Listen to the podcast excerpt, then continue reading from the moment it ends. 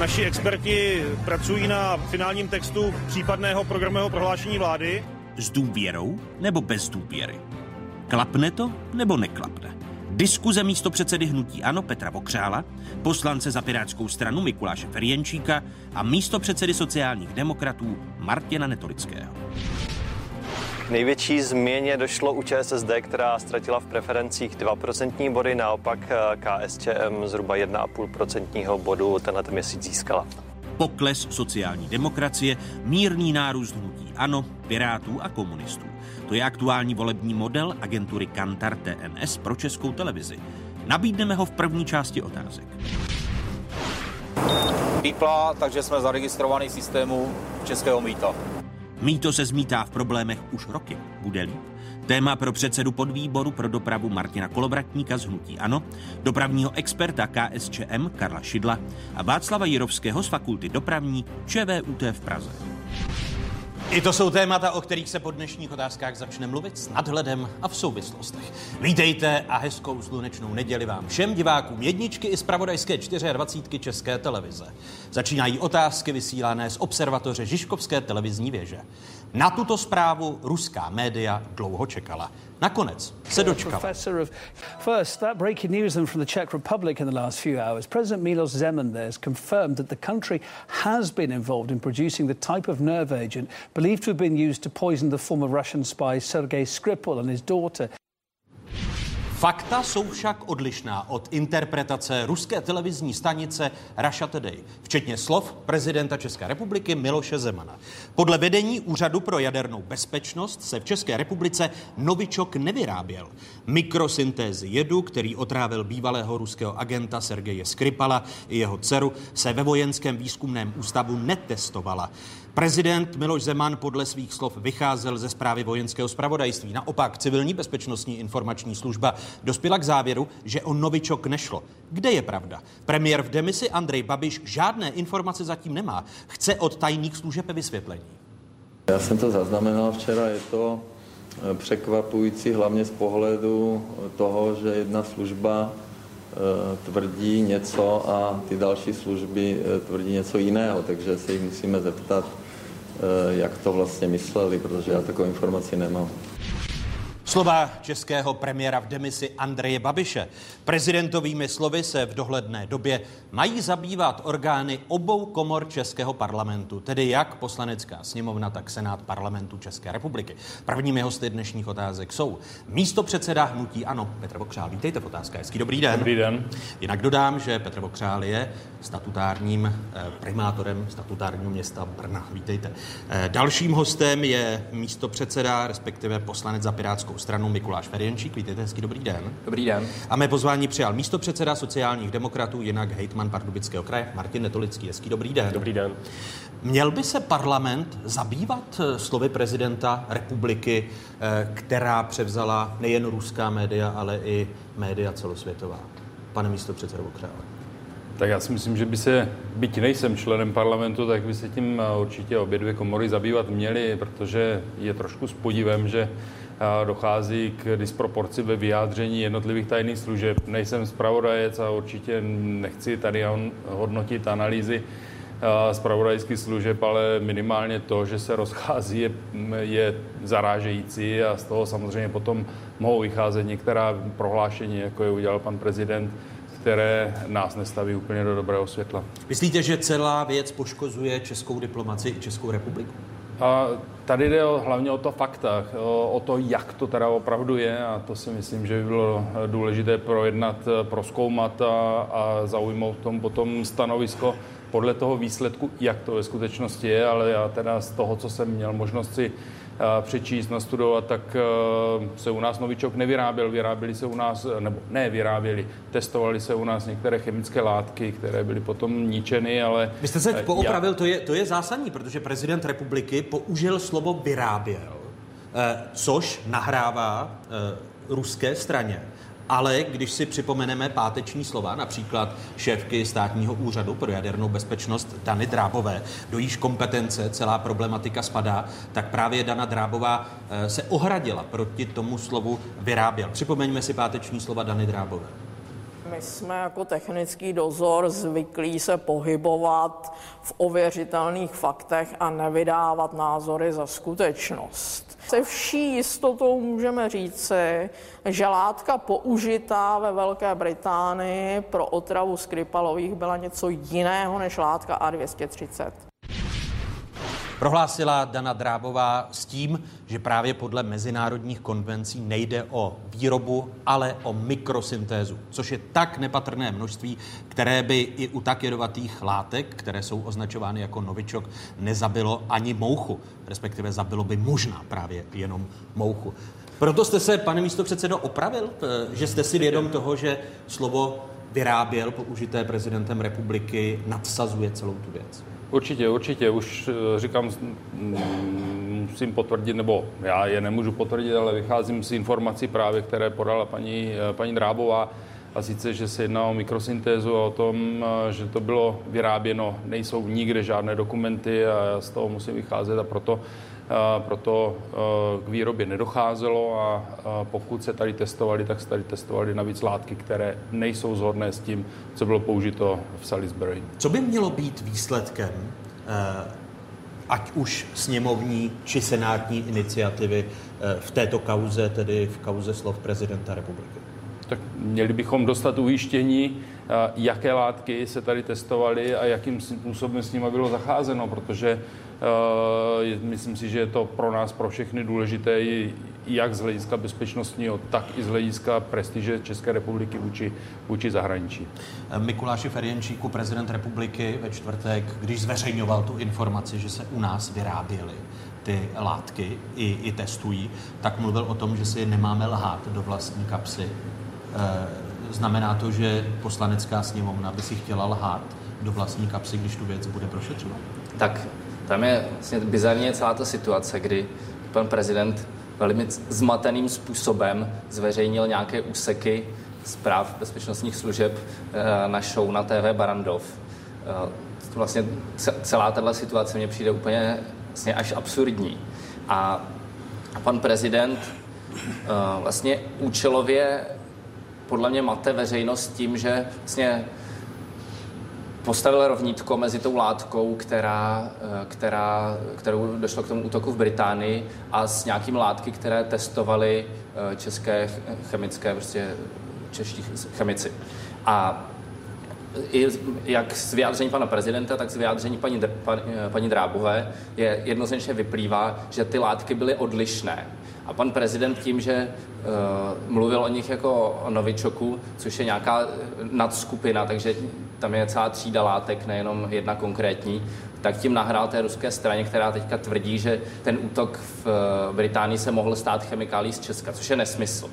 Tak já, a proč to pan prezident dělá, já přiznám si, že tomu se, moc nerozumím. Dovolení, my se, k, my se k této věci ještě dostaneme, ale uh, jestliže tou, tou kauzou uh, kterou vyvolala prezidentová čtvrteční slova, se budou zabývat, nebo chtějí se tou kauzou zabývat obě komory parlamentu, neměly by být zveřejněny zprávy tajných služeb. Jestliže prezident republiky mluví o rozdílných interpretacích, to, o čem mluvil pan místopředseda Vokřál, o rozdílných interpretacích eh, slov BIS a vojenského zpravodajství? Tak především eh, ty zprávy těch tajných služeb podle mého názoru měly být zveřejňovány buď celé, nebo vůbec. Mm.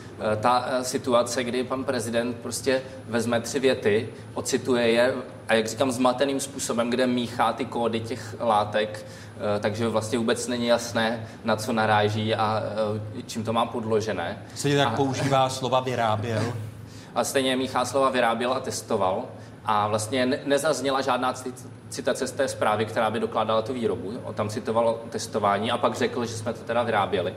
A a co se týče té vaší původní otázky, jestli... Jestli by měla být zveřejněna teď ta eh, No, eh, jestli ta sněmovna si chce lhát do kapsy nebo ne, tak přece eh, my jako poslanci potřebujeme ověřit, jestli pan prezident si nevymýšlí, nebo jestli je to relevantní informace a potřebujeme zjistit, jak to skutečně je, jestli uh, skutečně ty látky, o kterých mluví, jsou odlišné od, toho, od těch látek použitých v Británii, což je potřeba velmi intenzivně zdůrazňovat, pokud to tak skutečně je, aby nedocházelo k těm dezinterpretacím, jako třeba Russia Today, která řekla úplný nesmysl na základě výroku pana prezidenta. Takže tohle sněmovna musí projednat samozřejmě na úrovni těch výborů, které mají příslušné prostě oprávnění eh, k těm dokumentům nahlížet a, a aspoň, abychom se dozvěděli, jestli prezident eh, nevytváří nějaké hoaxy. A když ale prezident eh, interpretuje, on nezveřejnil žádnou část zprávy, pouze interpretoval, co v těch zprávách je. Pane místo předsedo Metolický, neměly by být ty zprávy zveřejněny. Není to teď už ve veřejném zájmu? Tak já nevím, jestli je ve veřejném zájmu obecně zveřejňovat eh, zprávy eh, bezpečnostních složek. Eh, to jsou věci, které by měla analyzovat především Bezpečnostní rada státu. Ostatně k tomu je ustavena a já bych se dokonce přimlouval k tomu, aby se Bezpečnostní rada státu sešla protože tam jsou členi, členové eh, příslušní ministři, eh, samozřejmě předseda vlády, aby na eh, bezpečnostní radu byl přizván také prezident republiky a mezi sebou si ústavní činitelé vyjasnili celou situaci a aby zanalizovali za účasti těch bezpečnostních složek, ať vojenského zpravodajství nebo BIS, v čem se tedy zprávy liší a zda vůbec, jestli to skutečně není jenom nějaká dílčí interpretace. A víte, mně to přijde, pan prezident je známý tím, že má rád konflikty. A skoro mně přijde, že eh, tady ta vystřelená informace jakýsi konflikt vytváří a opět se touto neúplnou informací zabýváme i my dnes v poledne, přestože si myslím, že je to téma opravdu pro odborníky eh, na například protichemickou obranu a podobně, protože Česká republika je přece známá tím, že má elitní protichemickou jednotku. A asi je logické, že protichemická jednotka se snaží na nějakých testech Eh, různým způsobem také eh, o jakýsi výcvik, čili mně to přijde i logické, že možná nějaké, nějaké stopové množství eh, nějaké látky, která patří do velké skupiny těch novičoků, tady mohla být testována, ale zdůraznuju... Nikoli vyráběna. Nikoli vyráběna. Výroba je přece, výroba je myšlena, předpokládám, jako hospodářský proces, kdy se s, například s látkou bude obchodovat nebo něco podobného.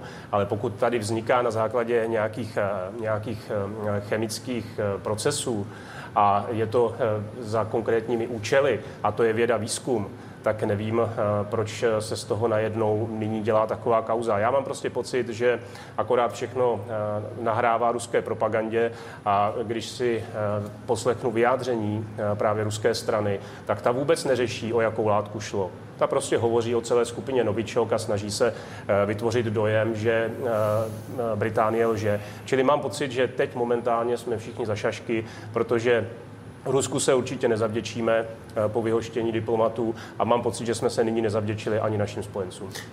Pane místo předsedo Pokřále, měla by se podle vás mimořádně sejít Bezpečnostní rada státu a je celá ta věc agendou pro takovou schůzku?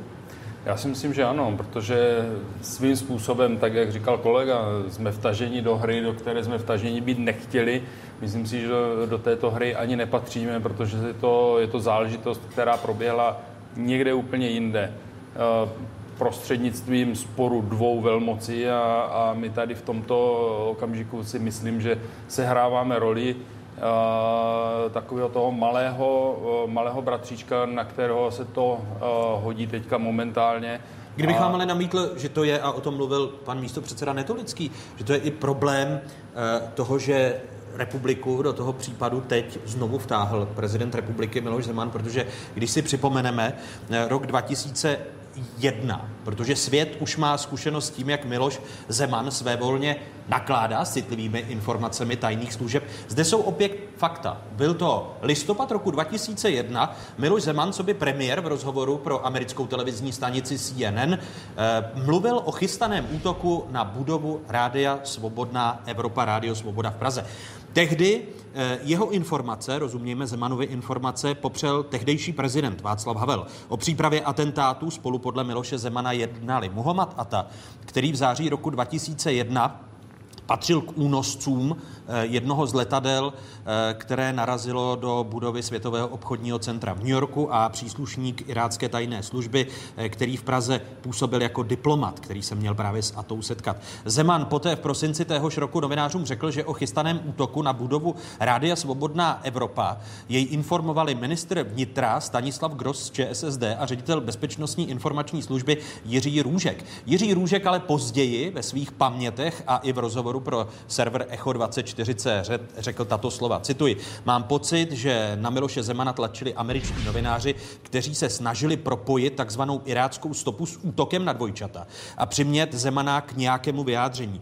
Podle svých slov to on vyřešil tak, že řekl, že pokud o něčem jednali, pak to byl cíl na území České republiky a jmenoval Svobodnou Evropu. E, to konstatoval bývalý ředitel BIS Jiří Růžek. Taková jsou tedy fakta. Neměli bychom vůbec ke slovům prezidenta Miloše Zemana, když se to týká tajných informací a informací tajných služeb e, přistupovat tak, že sám Miloš Zeman sil, že do vlastní kapsy, ať to tehdy bylo zavděčení se Američanům s možným atentátem na budovu a na sídlo svobodné Evropy a teď eh, výroba novičoku v České republice. Pane Ferjenčíku.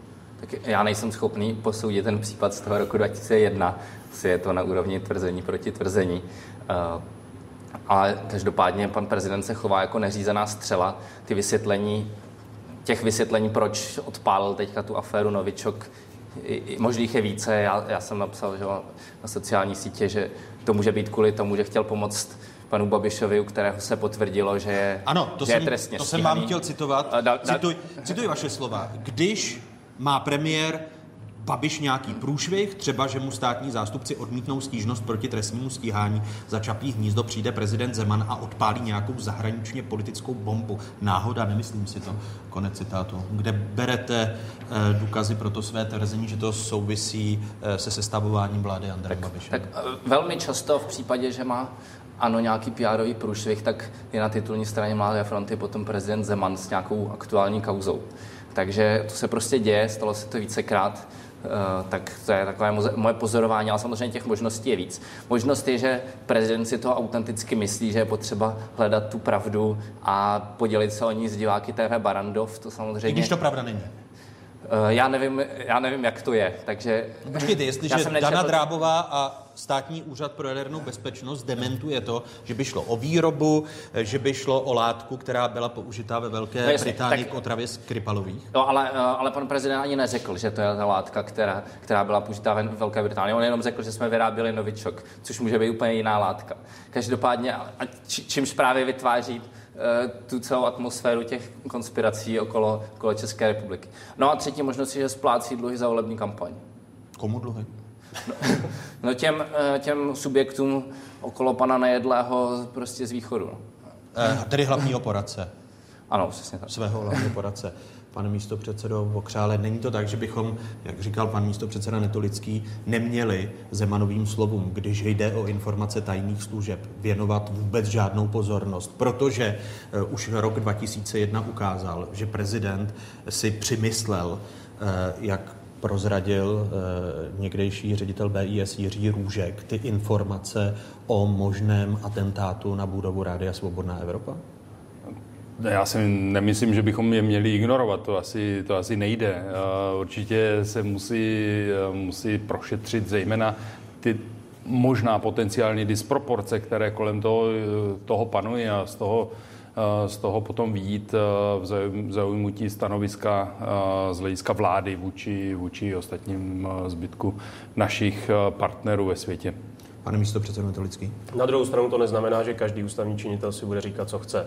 Eh, toto už je tak závažná záležitost, že to není věc vnitrostátní politiky a nějakých vnitřních her, ale je to věc prestiže České republiky navenek eh, v rámci eh, spolupráce se spojenci, v rámci NATO a vůbec zahraniční politika je velice složitá.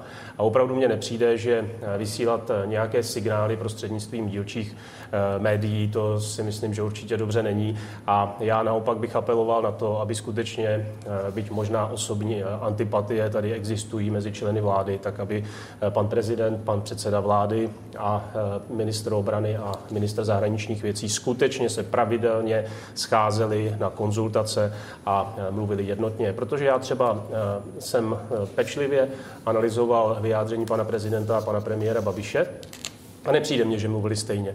Pan premiér Babiš měl evidentně mnohem více informací, pravděpodobně i detailnější a přišlo mně, že do jisté míry relativizoval eh, slova prezidenta republiky. Podle mě ale by eh, takto významní ústavní činitelé měli mluvit jedním jazykem, zcela jednoznačně. A Proto voláte i po zasedání, tom, mimořádném zasedání bezpečnostní Logicky, rady státu? protože tam se sejdou všichni, včetně těch eh, ředitelů zpravodajských služeb. Já s tím souhlasím.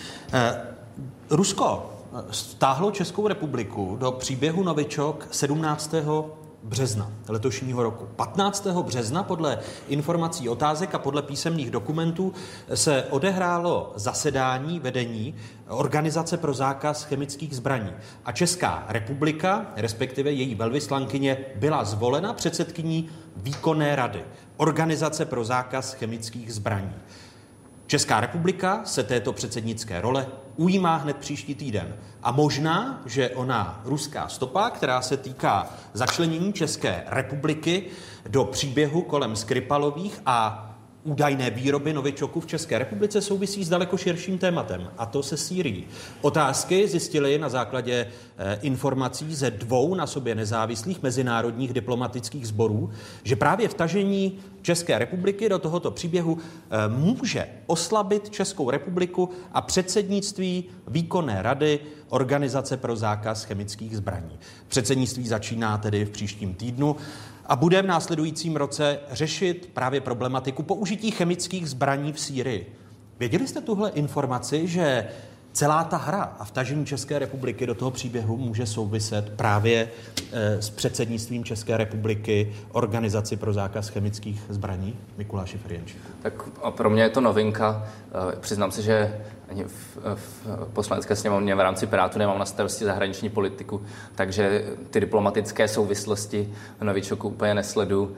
Radši bych přímě řešil, řešil e, problémy, které palí Českou republiku podle mě víc a bohužel pan prezident prostě si dělá, co chce a asi myslíte, se, že to myslím, je náhoda, že se to ani nezmění. A my, myslíte, že to je náhoda, že 15. Eh, je zvolena eh, Česká republika za předsednickou zemi výkonné radě Organizace pro zákaz chemických zbraní. 17. Rusové přijdou s obviněním České republiky, respektive začlení Českou republiku do skupiny těch zemí a eh, příštím týdnu začíná české předsednictví? Tak pan prezident je, myslím, v této věci poměrně konzistentní, prostě dělá pořád to samé. A tak asi, a, ale jestli konkrétně prostě nějaké jmenování nějaké úřednice někam ho ovlivnilo, nebo jenom prostě chtěl pr někomu pomoct, to nedokážu vyhodnotit. A kolik může celá věc poškozovat Českou republiku a české předsednictví, protože Česká republika v rámci těch dohledatelných dokumentů chce být nestranným eh, předsednickým hráčem a i po slovech prezidenta republiky může být teď pozice českého předsednictví oslabena, pane místo předsedo Netolický. Tak z toho vyplývá, že je to opravdu mimořádně závažná situace. To znamená, že jsme se stali prostředníkem jakéhosi sporu velmocí a nevím, jestli uh, si zbytečně tu situaci nekomplikujeme. Prostě uh, to, co tady zaznělo, je pravda. Pan prezident se nějakým způsobem vyjádřil. Opět kolem toho uh, probíhá celá řada debat. Myslím, že ani my tady nejsme schopni formulovat závěr, akorát se shodneme na tom, že by Česká republika, pokud předsedá v současné době takovéto mezinárodní organizaci, tak by měla být neutrální a e, vidíte, že ta e, i ruská propaganda nás do jisté míry někam posouvá.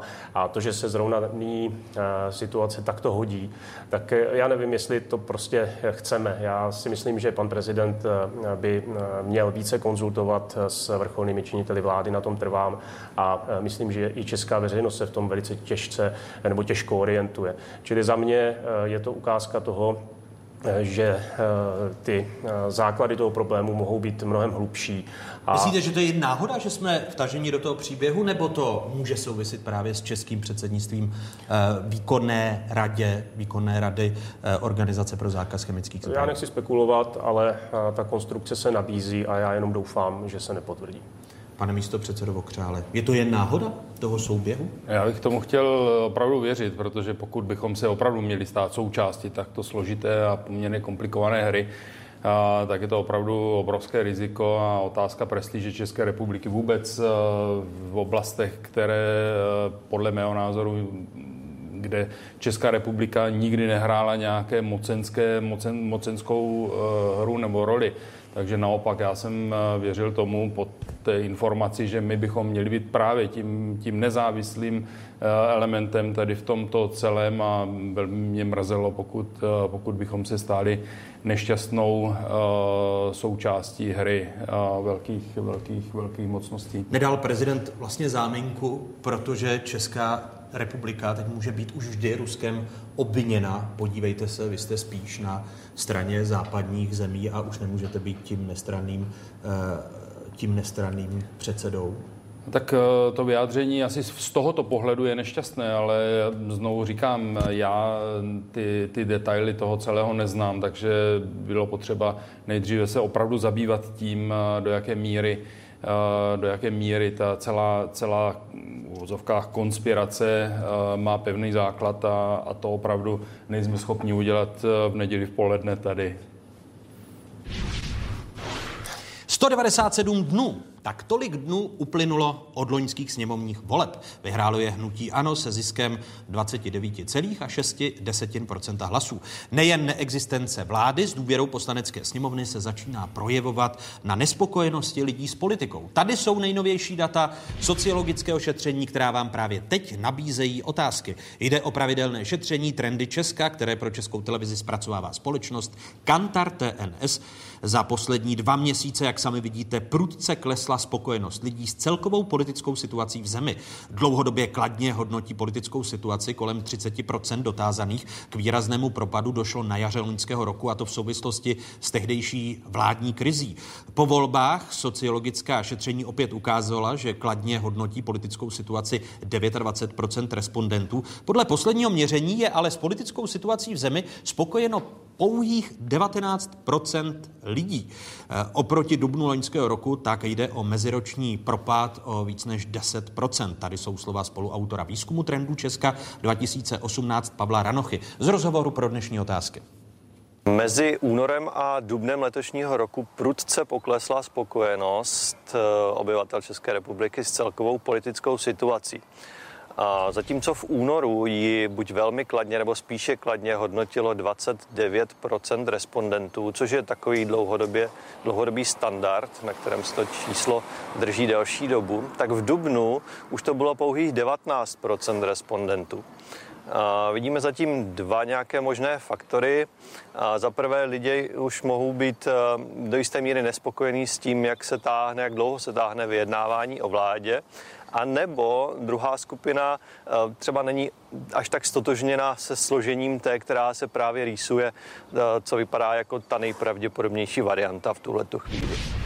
Říká v rozhovoru pro dnešní otázky Pavel Ranocha, spoluautor trendů Česka 2018. Dodejme, že nejnovější vlna sociologického šetření trendy Česka 2018 se uskutečnila mezi 7. až 27. dubnem za použití metody Katy výzkumu se zúčastnil reprezentativní vzorek 12 stovek respondentů a statistická odchylka se pohybuje mezi plus minus jedním až třemi procenty.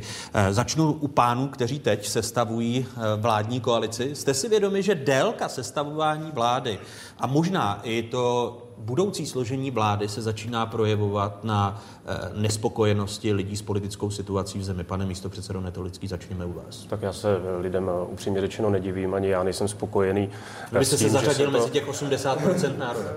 Tak doufám si říct, že ano, protože upřímně řečeno nevím, jestli sociální demokracie je ta, která způsobila celou, celou situaci. Naopak, prostě plnou zodpovědnost má vítěz voleb, který sestavuje vládu. Ostatně byl pověřen prezidentem republiky připravit i ten druhý pokus. No a pokud nyní hnutí ano opětovně vyzvalo sociální demokracii k jednání, tak je to o debatě o konkrétních podmínkách. Ta debata jednoduchá není, ale to, že lidé jsou nespokojení, nedivím se a já se k tomu musím přidat, protože není standardní, aby tři čtvrtě roku po volbách nebyla vláda s důvěrou poslanecké sněmovny. Nezapomínejme na to, že tady skutečně není poloprezidentský systém, aby tady byla úzká spolupráce předsedy vlády a prezidenta republiky, ale je tady parlamentní demokracie ostatně tradičně. To znamená, že úloha poslanecké sněmovny nesmí být opomenuta, tudíž vláda z důvěru už tu dávno měla být a mohlo se pracovat normálně. To je podle mě pravda. Vy jste přehodil tu odpovědnost tady na kolegu, tedy na místo předsedu hnutí ANO, Petra Bokřála. Jste si vědom, že hnutí ANO může na té rostoucí nespokojenosti lidí nést eh, zásadní díl viny? Tak to určitě jsme spolu zodpovědní, nejsme jediní zodpovědní, to musím eh, s tím eh, nemohu souhlasit. Není to totiž úplně jednoduché sestavit vládní profil, který by zároveň uspokojil obyvatele České republiky tak, jak bylo řečeno v tom příspěvku, ono záleží také, jaká vláda vznikne, tak, aby, aby byla opravdu funkční, aby byla respektována i z hlediska veřejnosti, nejenom to, že dostane, to, že dostane podporu v rámci parlamentu. A tím, že některé a i velké kluby v rámci parlamentu de facto odmítly se s hnutím ANO podílet na vytvoření vlády, tak je samozřejmě trošku složité. Eh, ten okruh se poměrně zmenšil. Eh, já jsem velmi rád, že ta jednání teď se sociální demokracií postupují tím směrem, eh, kam postupuje a pevně věřím, že se to podaří dotáhnout do konce a jenom k té délce samozřejmě lidé už jsou unavení, protože ať otevřou kterékoliv médium, ať, ať si pustí jakékoliv rádio, tak samozřejmě na ně vyskočí to, že nemáme vládu, že se o tom pořád diskutuje. Takže tak lidé jsou... vyjednávali rychleji, tak by to na nás nevyskakovalo. No, jedna věc je rychleji a druhá věc je opravdu dospět k takové vládě, která bude dlouhodobě funkční. Já věřím k tomu, že teď k tomu směřujeme a chtěl bych jen připomenout, že to zdaleka není nejdelší vyjednávání o vládě které v historii, novodobé historii České republiky pamatujeme. Pane místo předsedo, byste chtěli reagovat? Mm, no, já musím říct, že si nejsem úplně jistý, protože ty statistiky hovoří o Rusnokové vládě a to byl úplně jiný případ. To je naprosto nesrovnatelné, protože ta vláda nevznikla po volbách, ale byla naopak udržovací do voleb předčasných, které byly vyhlášeny poslaneckou sněmovnou, takže ta údržba tehdy eh, byla o něčem jiném v tom roce 2013. Eh, ale eh, já jsem chtěl říci, víte, ono to skutečně není ohnutí ano. Eh, já myslím, že v poslanecké sněmovně se celá řada klubů jasně vyhlás, vyjádřila, že s vítězem voleb jsou připraveni jednat, ale je tam to jedno ale. A to ale spočívá v tom, že je tady eh, trestní stíhání, trestní řízení. To znamená, že tady je nějaký problém s jednou konkrétní osobou a na tom se to celé zadrhlo. Takže eh, já třeba jsem přesvědčený, že tady s panem místopředsedou Okřálem bychom byli připraveni, kdyby jsme byli z jednoho kraje nebo města, udělat koalici poměrně rychle spolu, protože já si ho vážím jako velice rozumného člověka. Ale vidíte, že tady eh, je prostě jiný problém, zásadní problém. A ten nespočívá v tom, že by si jednotlivé strany eh, nebyly schopny najít nějaké průsečíky a vytvořit stabilní vládu, ale je tady celou dobu debata jenom o jedné a to konkrétní věci. A vidíte sami, že i ta jednání se sociální demokracií nejsou v tomto smyslu jednoduchá, protože eh, i my musíme vnímat celou situaci v souvislosti s trestním stíháním podle trestního zákona. A já vždycky zdůraznuju, že trestní řízení, prosím, vede stát Jo, to je potřeba zdůraznit. A tentokrát ho vede s nejvyšším státním, jedním z nejvyšších státních úředníků. To znamená, je to de facto konflikt, eh, který eh, prostě musíme vnímat, je zásadní a nikdy v historii nebyl. Ono, když se podíváme na nespokojenost lidí podle politických stran, tak eh, jak hodnotí tu současnou politickou situaci voliči jednotlivých subjektů. Podívejme se na to. Až 90% těch, kteří by v průzkumu dali své hlasy pirátům a starostům a nezávislým, považují aktuální politickou situaci v zemi za velmi nebo spíše špatnou. To znamená, že voliči Pirátů patří mezi ty nejméně spokojené se současnou politickou situací v zemi. Stejně negativně hodnotí politickou situaci více než 80% těch, kteří by hlasovali pro pravicovou opozici a pro KSČM.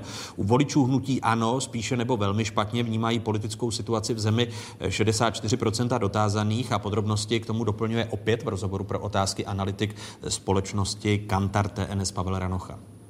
Ten pokles mezi únorem a dubnem byl nejmarkantnější, zejména u vzdělanější části voličů, dále u voličů Pirátů, starostů, KDU ČSL, ale taky u voličů ANO, kterým se možná eh, nepozdává, že přes to poměrně jasné až drtivé volební vítězství stále nemáme půl roku eh, po volbách eh, vládu s důvěrou a možná se na to dívají i tak, že vlastně v tom ano zůstalo samo a ty ostatní politické strany jim vlastně až tak nápomocny v tomhle snažení nejsou. Znovu tedy slova Pavla Ranochy, spoluautora výzkumu Trendy Česka 2018. Znovu také doplním, že sociologické šetření se uskutečnilo mezi 7. a 27. dubnem letošního roku prostřednictvím metody Katy a zúčastnilo se jej více než 12 respondentů. Tedy, že jste v tom eh, ano nechali, protože jste v samém Mikuláši Ferjenčíku dobrovolně vstoupili do opozice. Tak to není. My jsme jasně zveřejnili podmínky, za kterých jsme ochotní jít do vlády a bohužel ano, není ochotné je naplnit, což já poměrně chápu vzhledem k tomu, jak dopadly ty volby, že asi jiné strany budou v úzovkách levnější než my, ale, eh, ale prostě... Jak fandíte? Tím, že jste získali o získali jste třetinu toho, co ano, tak si nepřijdete tak levní jako sociální demokrat. My, my jenom jsme jasně řekli, že prostě trestně stíhaný premiér proto přes nás nejede vlak, že prostě pan Babiš pro nás není uh, důvěryhodná osoba. Některé ministry za ANO současné vlády považujeme za neschopné, třeba pana Ťoka a nechceme, aby pokračovali a nechceme, aby, uh, aby ANO v té vládě mělo většinu. To jsou podmínky, které jsme zveřejnili už před volbami, stále opakujeme. Ano, samo se rozhodlo, že radši na úrovni sněmovny se domluví s SPD a KSČM, což je ostatně podle mě ten důvod, proč jsou třeba voliči Pirátů dneska nespokojení, že pana inženýra Babiše vnímají velmi kriticky, SPD a Tomia Okamury vnímají ještě více kriticky a KSČM vnímají zhruba stejně kriticky jako SPD.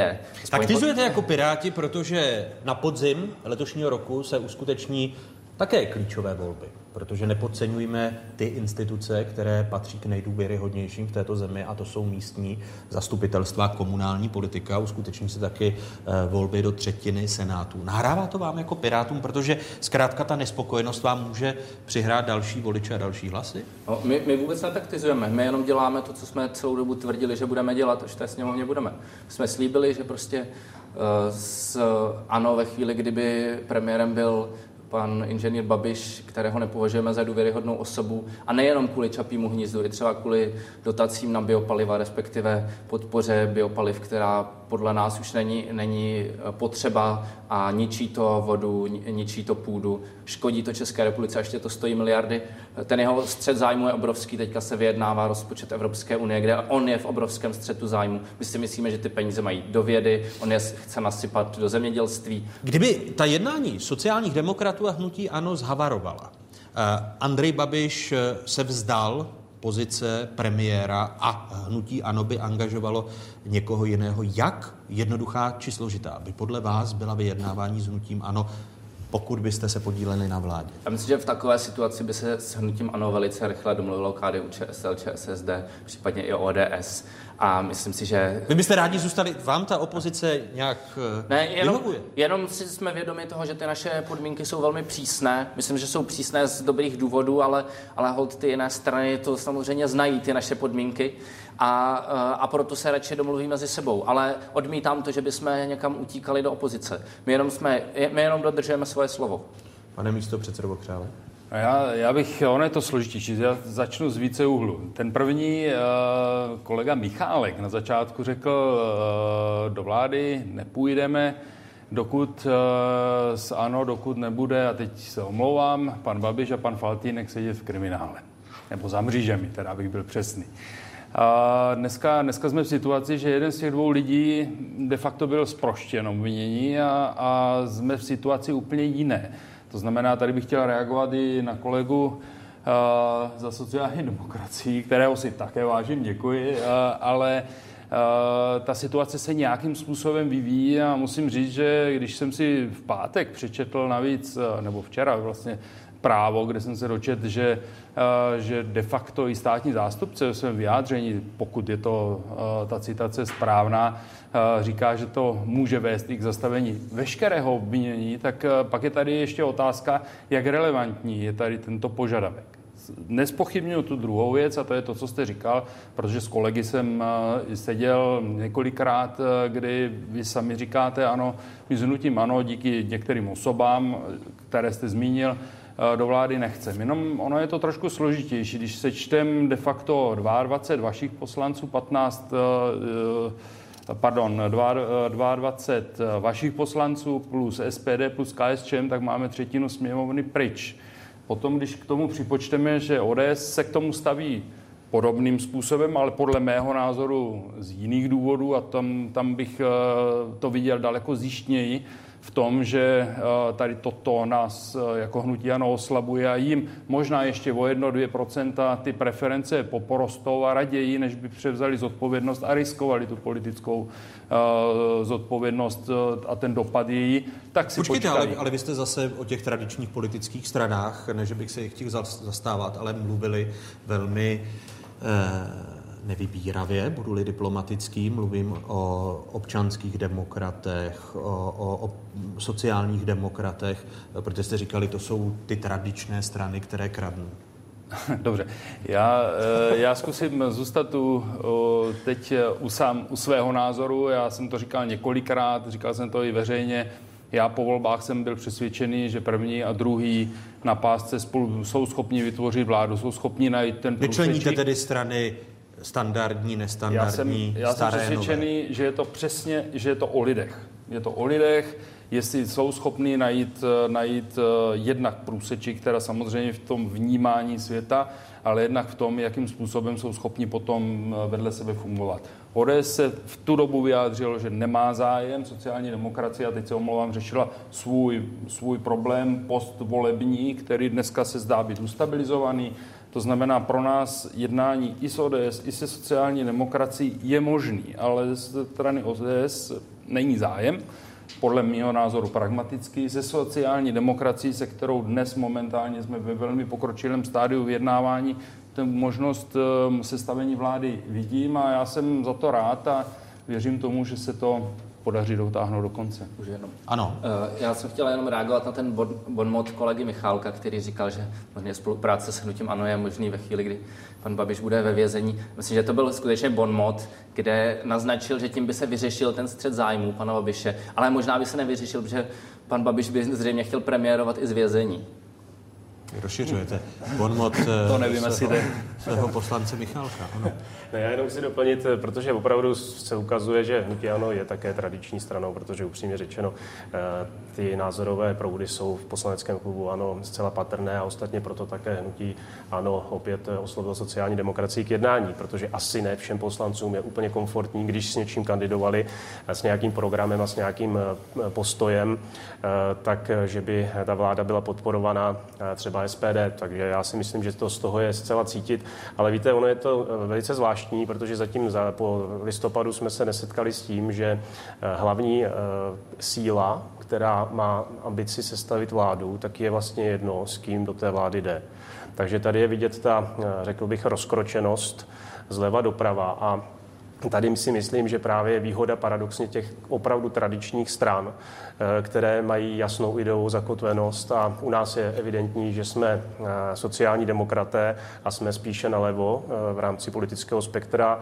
ODS je v podstatě nástupce občanského fora, ale v té konzervativní části, takže je to typická pravice a hnutí ano je odleva až doprava. A já nevím, jestli je to srozumitelné i pro občany. Takže upřímně... Je, protože asi, mm, když mají třetinu voličských hlasů, tak většina... Já jenom, jenom eh, jsem překvapený z toho celého, z, vývoje celé situace, protože podle mě hnutí ano je typické liberálně populistické hnutí řízené pravicovými lidmi, protože o Andrej Babišovi a dalších lidech se určitě nedá říct, že jsou to levicoví lidé, ale mají poměrně levicový program, protože když si přečtu eh, programové prohlášení vlády i některé body, tak to jsou spíš eh, body sociálně demokratické. Proto možná ta rozkročenost. Počkej, ale tím, ale že není to Babiš úplně v standardní. KSČ před rokem 1989 nebyl to levicový Tak to se musíte zeptat jeho, kde se cítí Ne, v tak vy- současné době, jestli v levici, na levici nebo na pravici. Ale vy říkáte, že, že když ano vedou lidé, kteří nejsou levicoví, tak se ptám vzhledem tak. ke komunistické minulosti Andreje Babiše. Eh, Možná je to chvíli tak a chvíli tak.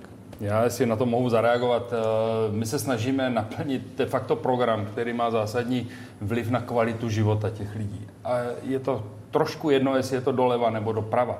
Eh, Jednak eh, samozřejmě je tady infrastruktura, která je zanedbaná, musíme ji dokončit. Ale je tady sociální systém, který se musí zlepšit. A to jak eh, z hlediska třeba důchodu, tak i z hlediska odměňování v některých rezortech, ať už je to zdravotnictví nebo školství. Já vím, že to je sociálně demokratický pohled, ale to ještě nevylučuje, že někdo, kdo, kdo se opravdu snaží pro tu širokou veřejnost něco udělat. A to znovu říkám, je to, řekněme, program kvalit, zlepšení kvality, kvality života. Myslím, že dneska jsme v situaci, kdy se máme relativně dobře a musíme směřovat k tomu, aby v době ještě navíc ekonomické konjunktury jsme byli schopni ty věci posunout dál, protože pokud to neposuneme, tak se dostaneme, ano, jednou může přijít krize, tam s vámi souhlasím, ale do té doby bychom měli ty finanční prostředky, které dneska generuje ten stát, využít ve prospěch lidí. Pane- a to je to, kam my směřujeme. Pane primátore, to máte určitě pravdu, ale ten zásadní rozdíl je, že se levice a pravice snaží o to tež, o podobný cíl, akorát má k tomu jiné cesty. A já úplně nerozumím těm cestám nutí ano. No A druhá věc, já s vámi naprosto souhlasím, ta infrastruktura je tragická. Já když jsem jel dneska do Prahy, a to je neděle, tak eh, nám chybí druhá páteřní komunikace. Přes náš kraj jde 35 a k vám jde 43. Ale eh, to chci naznačit. Hnutí ano už pět let se podílí na správě věcí veřejných a zrovna rezort dopravy patří pod něj. Takže eh, opravdu, pokud chceme reálně stavět a nemluvit o tom pouze, eh, jeďte přes Mikulov na Vídeň, ostatně je to kousek z Brna. To je tragédie. Ale upřímně řečeno, Teď je super tam, tragédie po té, co od pátku jsou a je, tam, a je tam váš ministr, takže se určitě shodujeme, ale prosím, nejenom verbálně, ale na konkrétních činech. Já, já na to zareaguji. Já musím říct, že uh, ta, jakým způsobem ta minulá vláda zdědila věci rozpracované, tak ty čtyři roky trvalo, my jsme se o tom spolu bavili, že jedno volební období je, uteče jako voda. Je to velmi rychle. A já musím říct, že stejně tak na Brně jsem přebíral de facto projekty. Já jsem, já jsem říkal, kdybych měl miliardu, já ji nemám za co utratit. Ty projekty byly nepřipravené, my je dneska připravené máme. A zatímco na základ začátku volebního období byl rozpočet na, na infrastrukturu nebo na investice 2 miliardy, dneska máme 4 miliardy. Já si myslím, že ten stát se dostává přesně do té polohy. eh, Nakonec, Pane místo předsedo, eh, nerad vám vstupuje do řeči, ale o tom bude řeč ve druhé hodině otázek, kde uh, si jenom budeme těm- jasně ilustrovat, těm že, dálnicím. promiňte, ale že uh, váš ministr první, Antonín Prachař, se snažil předložit zákon o liniových stavbách, který by zrychlil výstavbu. Dan Ťok žádný takový zákon během uh, třech a půl roku ve funkci nepředložil a nakonec to za něj řeší poslanci v čele s Martinem Kolovratníkem, který bude hostem v druhé části otázek. Takže uh, Vy se ho na to určitě zeptáte. Ano. Já jenom mohu říct, že třeba součásti dálnice, které souvisí s městem, eh, byly stejně tak eh, zanedbané a dneska už se staví. Dneska už ty nej, nejkomplikovanější věci kolem Brna se staví. Obchvat eh, Mikulova už je dneska v eh, územním řízení a začne se stavit, ale bohužel ta zanedbanost i té přípravy těch staveb v, tom, v těch minulých obdobích byla tak katastrofální, že opravdu to My se záhy ještě dostaneme podrobněji k programu, který formulují vaše dvě politické strany, ale když se podíváme na to vyjednávání, jak se promítá do volebních preferencí? Pokud by se v Dubnu konaly volby, tedy v tom měsíci, kdy obnovili vyjednávání o vládě sociální demokraté s hnutím ANO, tak by to dopadlo takhle. Česká televize a otázky teď přinášejí nejnovější volební model. Už ho sami vidíte. Pětiprocentní hranici nutnou pro vstup do poslanecké sněmovny by překročilo 8 politických stran a hnutí. Nejvíce respondentů by si už tradičně vybralo hnutí ANO. Hnutí ANO se teď pohybuje na té 30% hranici. O druhé a třetí místo se dělí občanští demokraté a piráti se ziskem eh, 14,5%. Obě politické strany od říjnových voleb narostly. Komunistům a hnutí SPD by schodně odevzdalo svůj hlas 8% dotázaných, eh, tedy komunisté jsou na svém a SPD při srovnání s volbami kleslo. Pro sociální demokraty by teď hlasovalo 6,5% respondentů a osmičku vyvolených uzavírají lidovci a starostové a nezávislí. Sociologové zkoumají také přesuny preferencí. Podrobnosti opět doplňuje spoluautor trendu Česka 2018 Pavel Ranocha. Během těch tří měsíců, těch posledních, nějakých 20% respondentů změnilo názor na to, koho by volili nebo zda by vůbec přišli k volbám což je jeden z důvodů, proč jsou neustále, řekněme, přelivy v tom trouhelníku mezi ANO, ČSSD a KSČM a proto jsou také ty jejich preference tak proměnlivé. Sběr dat pro to nejnovější sociologické šetření se uskutečnil mezi 7. a 27. dubnem. Reprezentativní vzorek 12 stovek respondentů, kdy do volebního modelu eh, vstoupilo 887 respondentů, kteří deklarují, že teď by se určitě či spíše voleb zúčastnili. Statistická chyba eh, těch eh, preferencí, které vidíte ve volebním modelu, se pohybuje v rozmezí plus minus 1 až plus minus 3% Srovnáme-li dubnový volební model s tím e, březnovým, tak vidíme pokles sociálních demokratů, protože sociální demokraté se začali blížit k té desetiprocentní hranice v těch předchozích modelech. E, a jakoby voliči sociálních demokratů e, tady reprezentovali i část skeptických hlasů, které v ČSSD jsou, že vstup do vlády ublíží sociální demokracii a že by sociální demokracii prospěla opozice. Eh, dovedete odhadnout, pane místo předsedo, jaký bude výsledek vašeho vnitrostranického referenda? Že většina eh, může chtít zůstat v opozici a nevstupovat do vlády? A to se samozřejmě může stát. Eh, sociální demokracie skutečně stojí před zásadním rozhodnutím, které může mít vliv na celou budoucnost ČSSD a e, proto také jsme na tom únorovém sjezdu, na té první části jednoznačně rozhodli, že budeme hlasovat tak jako německá sociální demokracie, německá SPD. To znamená, že zapojí všechny své členy a rozhodne celá členská základna, která v současné době má asi 18 tisíc členů. Já si myslím, že to je správné rozhodnutí a já osobně budu respektovat jakoukoliv variantu. Eh, ono totiž je to také... Jak myslíte, že to dopadne? Eh, nedokážu predikovat, protože i členská základna je v tomto rozdělená, eh, protože existují pro a proti pro obě dvě rozhodnutí. Já se smířím s obojím, jenom upozorňuji, že ČSSD si také musí uvědomit především, kdo jí volil. A tak, jak já jsem vnímal celou kampaň a celé, celé léto a ostatně i podzim v loňském roce, tak eh, jsem přesvědčený, že eh, voliči, kteří sociální demokracii zůstali, tak nebyli úplně nadšenci a fanoušky Andreje Babiše a hnutí ANO. A proto taky dneska může být ta rozkolísanost způsobená tímto.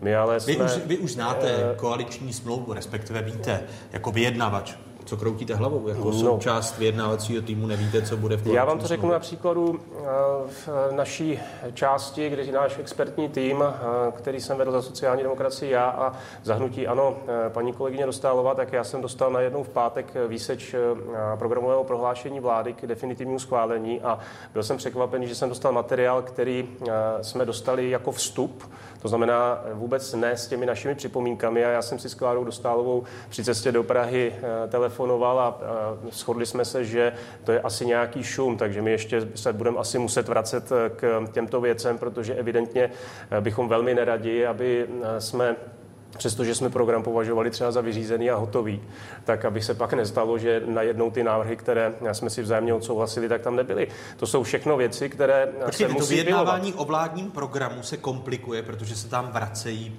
počáteční? Eh, já nevím, co se děje. Já jenom říkám skutečnost a ta skutečnost je nepříjemná. Já jen doufám, že to byl eh, šotek na straně hnutí ano, protože to přišlo ze strany hnutí ano.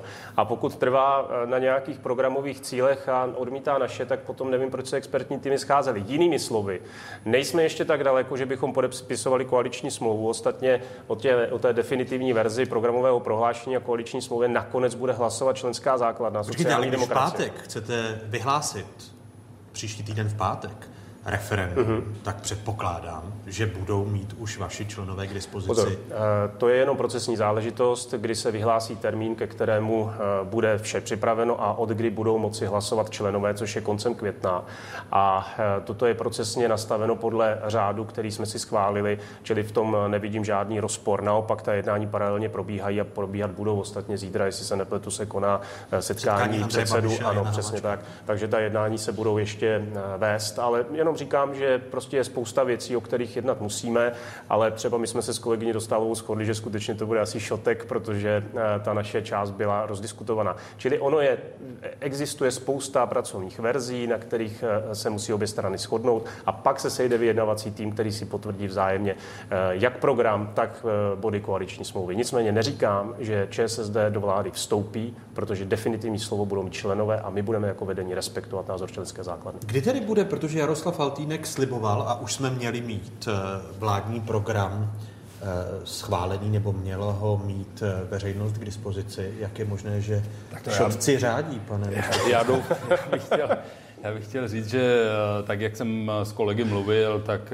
opravdu gro toho, těch principů je dohodnutá.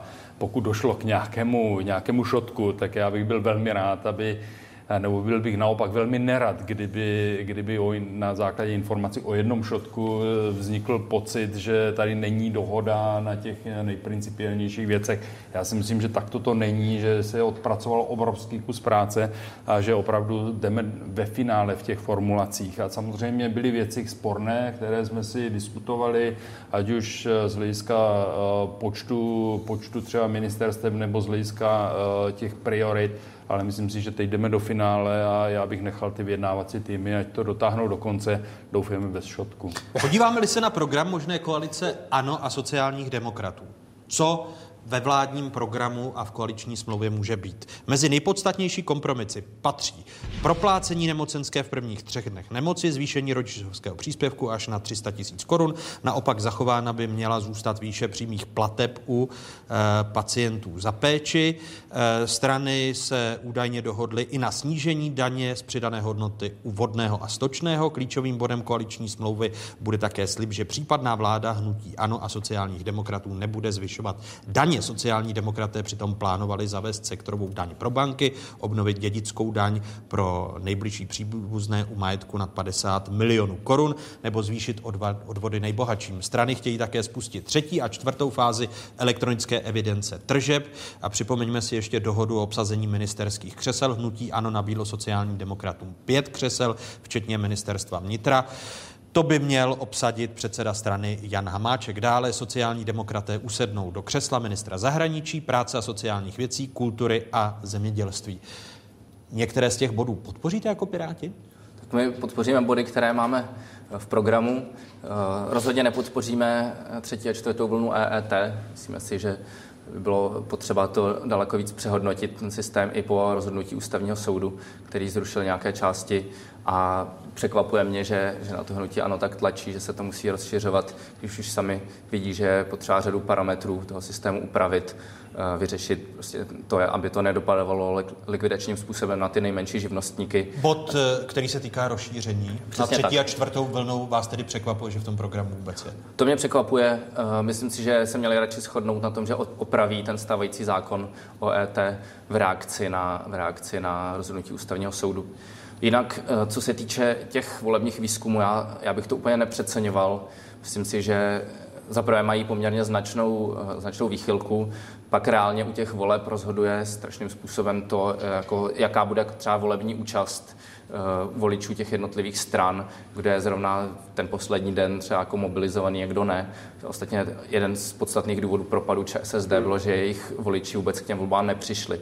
A ale ta čísla eh, z výzkumu Trendy Česká eh, se dělá jako nejlepší výzkumná čísla, která Česká televize prezentovala i s odhadem na volební výsledek v celé zemi, kdy jsme sociálním demokratům předpověděli ten jejich žalostný no, výsledek. No, samozřejmě ty, ty výzkumy ale měří tu situaci teď a neměří za tři týdny. Neměří, respektive měří vlastně tři týdny zpátky a, a, ne, a ne, ne, nedokážou před, předpovědět, co se stane v budoucnu. A co se vám líbí z toho programu, pane Ferjenčíku? Co byste podpořili? Snížení DPH u vodného stočného, na kterém se dohodly vládní strany? Tak uh, obecně možné. nemáme problém s tím principem, že z té ekonomické konjunktury, která tady probíhá, budou, budou profitovat občani. To samo o sobě je správné.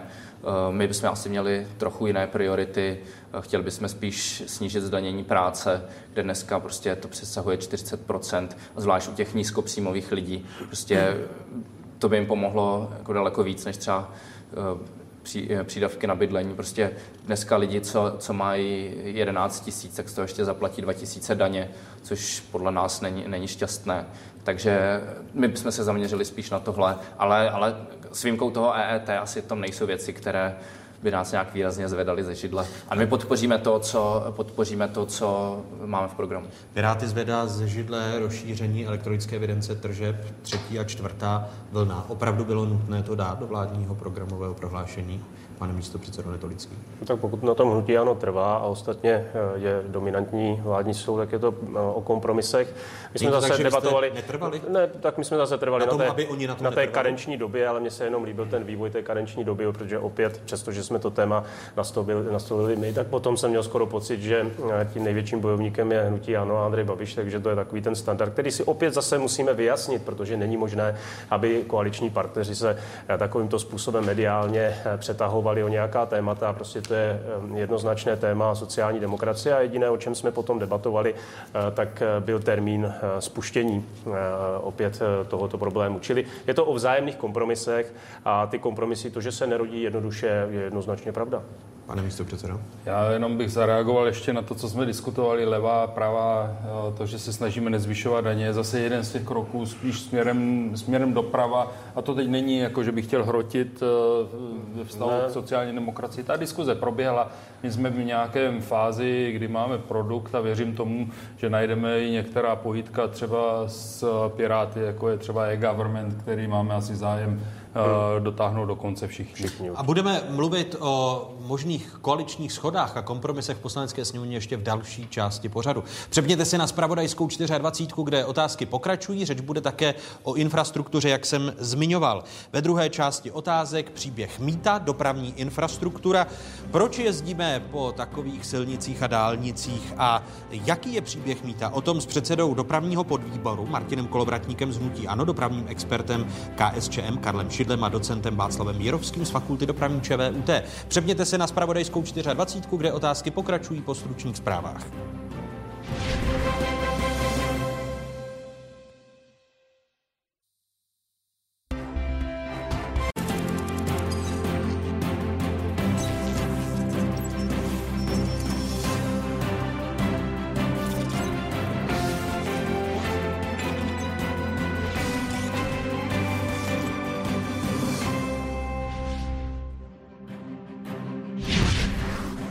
Jsme všechno dojednali téměř a teď eh, se budeme bavit o textu potenciální koaliční smlouvy. Kdo a na čem maká? Hosty otázek zůstávají místo předseda hnutí Ano Petr Vokřál, poslanec za Pirátskou stranu Mikuláš Ferjenčík a místo předseda sociálních demokratů Martin Netolický. My postavíme technologii za náklady, ale nebudeme na ní nic vybírat. To je prostě úplně mimo. Mítná slepá ulička. Nejen oni s předsedou podvýboru pro dopravu Martinem Kolovratníkem z Hnutí Ano, dopravním expertem komunistů Karlem Šidlem a Václavem Jirovským z Fakulty dopravní ČVUT v Praze. I to jsou témata, o kterých se po dnešních otázkách začne mluvit s nadhledem a v souvislostech ještě jednou vám všem divákům z Pravodajské 24. České televize. Hezké slunečné nedělní odpoledne z observatoře Žižkovské televizní věže. 8. června by mělo být jasno, zda sociální demokraté vstoupí do menšinové vlády s hnutím ANO, podporované či tolerované komunisty. Eh, připomínám, že hlavními hosty otázek zůstávají místo předseda hnutí Ano Petr Bokřál. Ještě jednou vítejte. Ještě jednou dobrý den. Vítám Mikuláše Ferjenčíka z Pirátské strany. Ještě jednou dobrý den. A ještě jednou hezké nedělní odpoledne místo předsedovi ČSSD Martinu Netolickému. Dobrý den. Když 8. června bude jasno, eh, vy 8. můžete oznámit hnutí Ano, že ta varianta společného vládnutí padá a pak už se definitivně ocitnete v opozici? No, to je jednoznačné, protože pokud členská základna se většinou svých hlasů rozhodne k tomu, že tato vláda nemá vzniknout, tak to je závazné eh, i ze stanov pro eh, vedení a myslím, že tam potom budou muset nastávat jiné, eh, jiná jednání, které samozřejmě povede vítěz voleb hnutí ano, anebo do toho vstoupí pan prezident s tím, že třeba pověří někoho úplně jiného.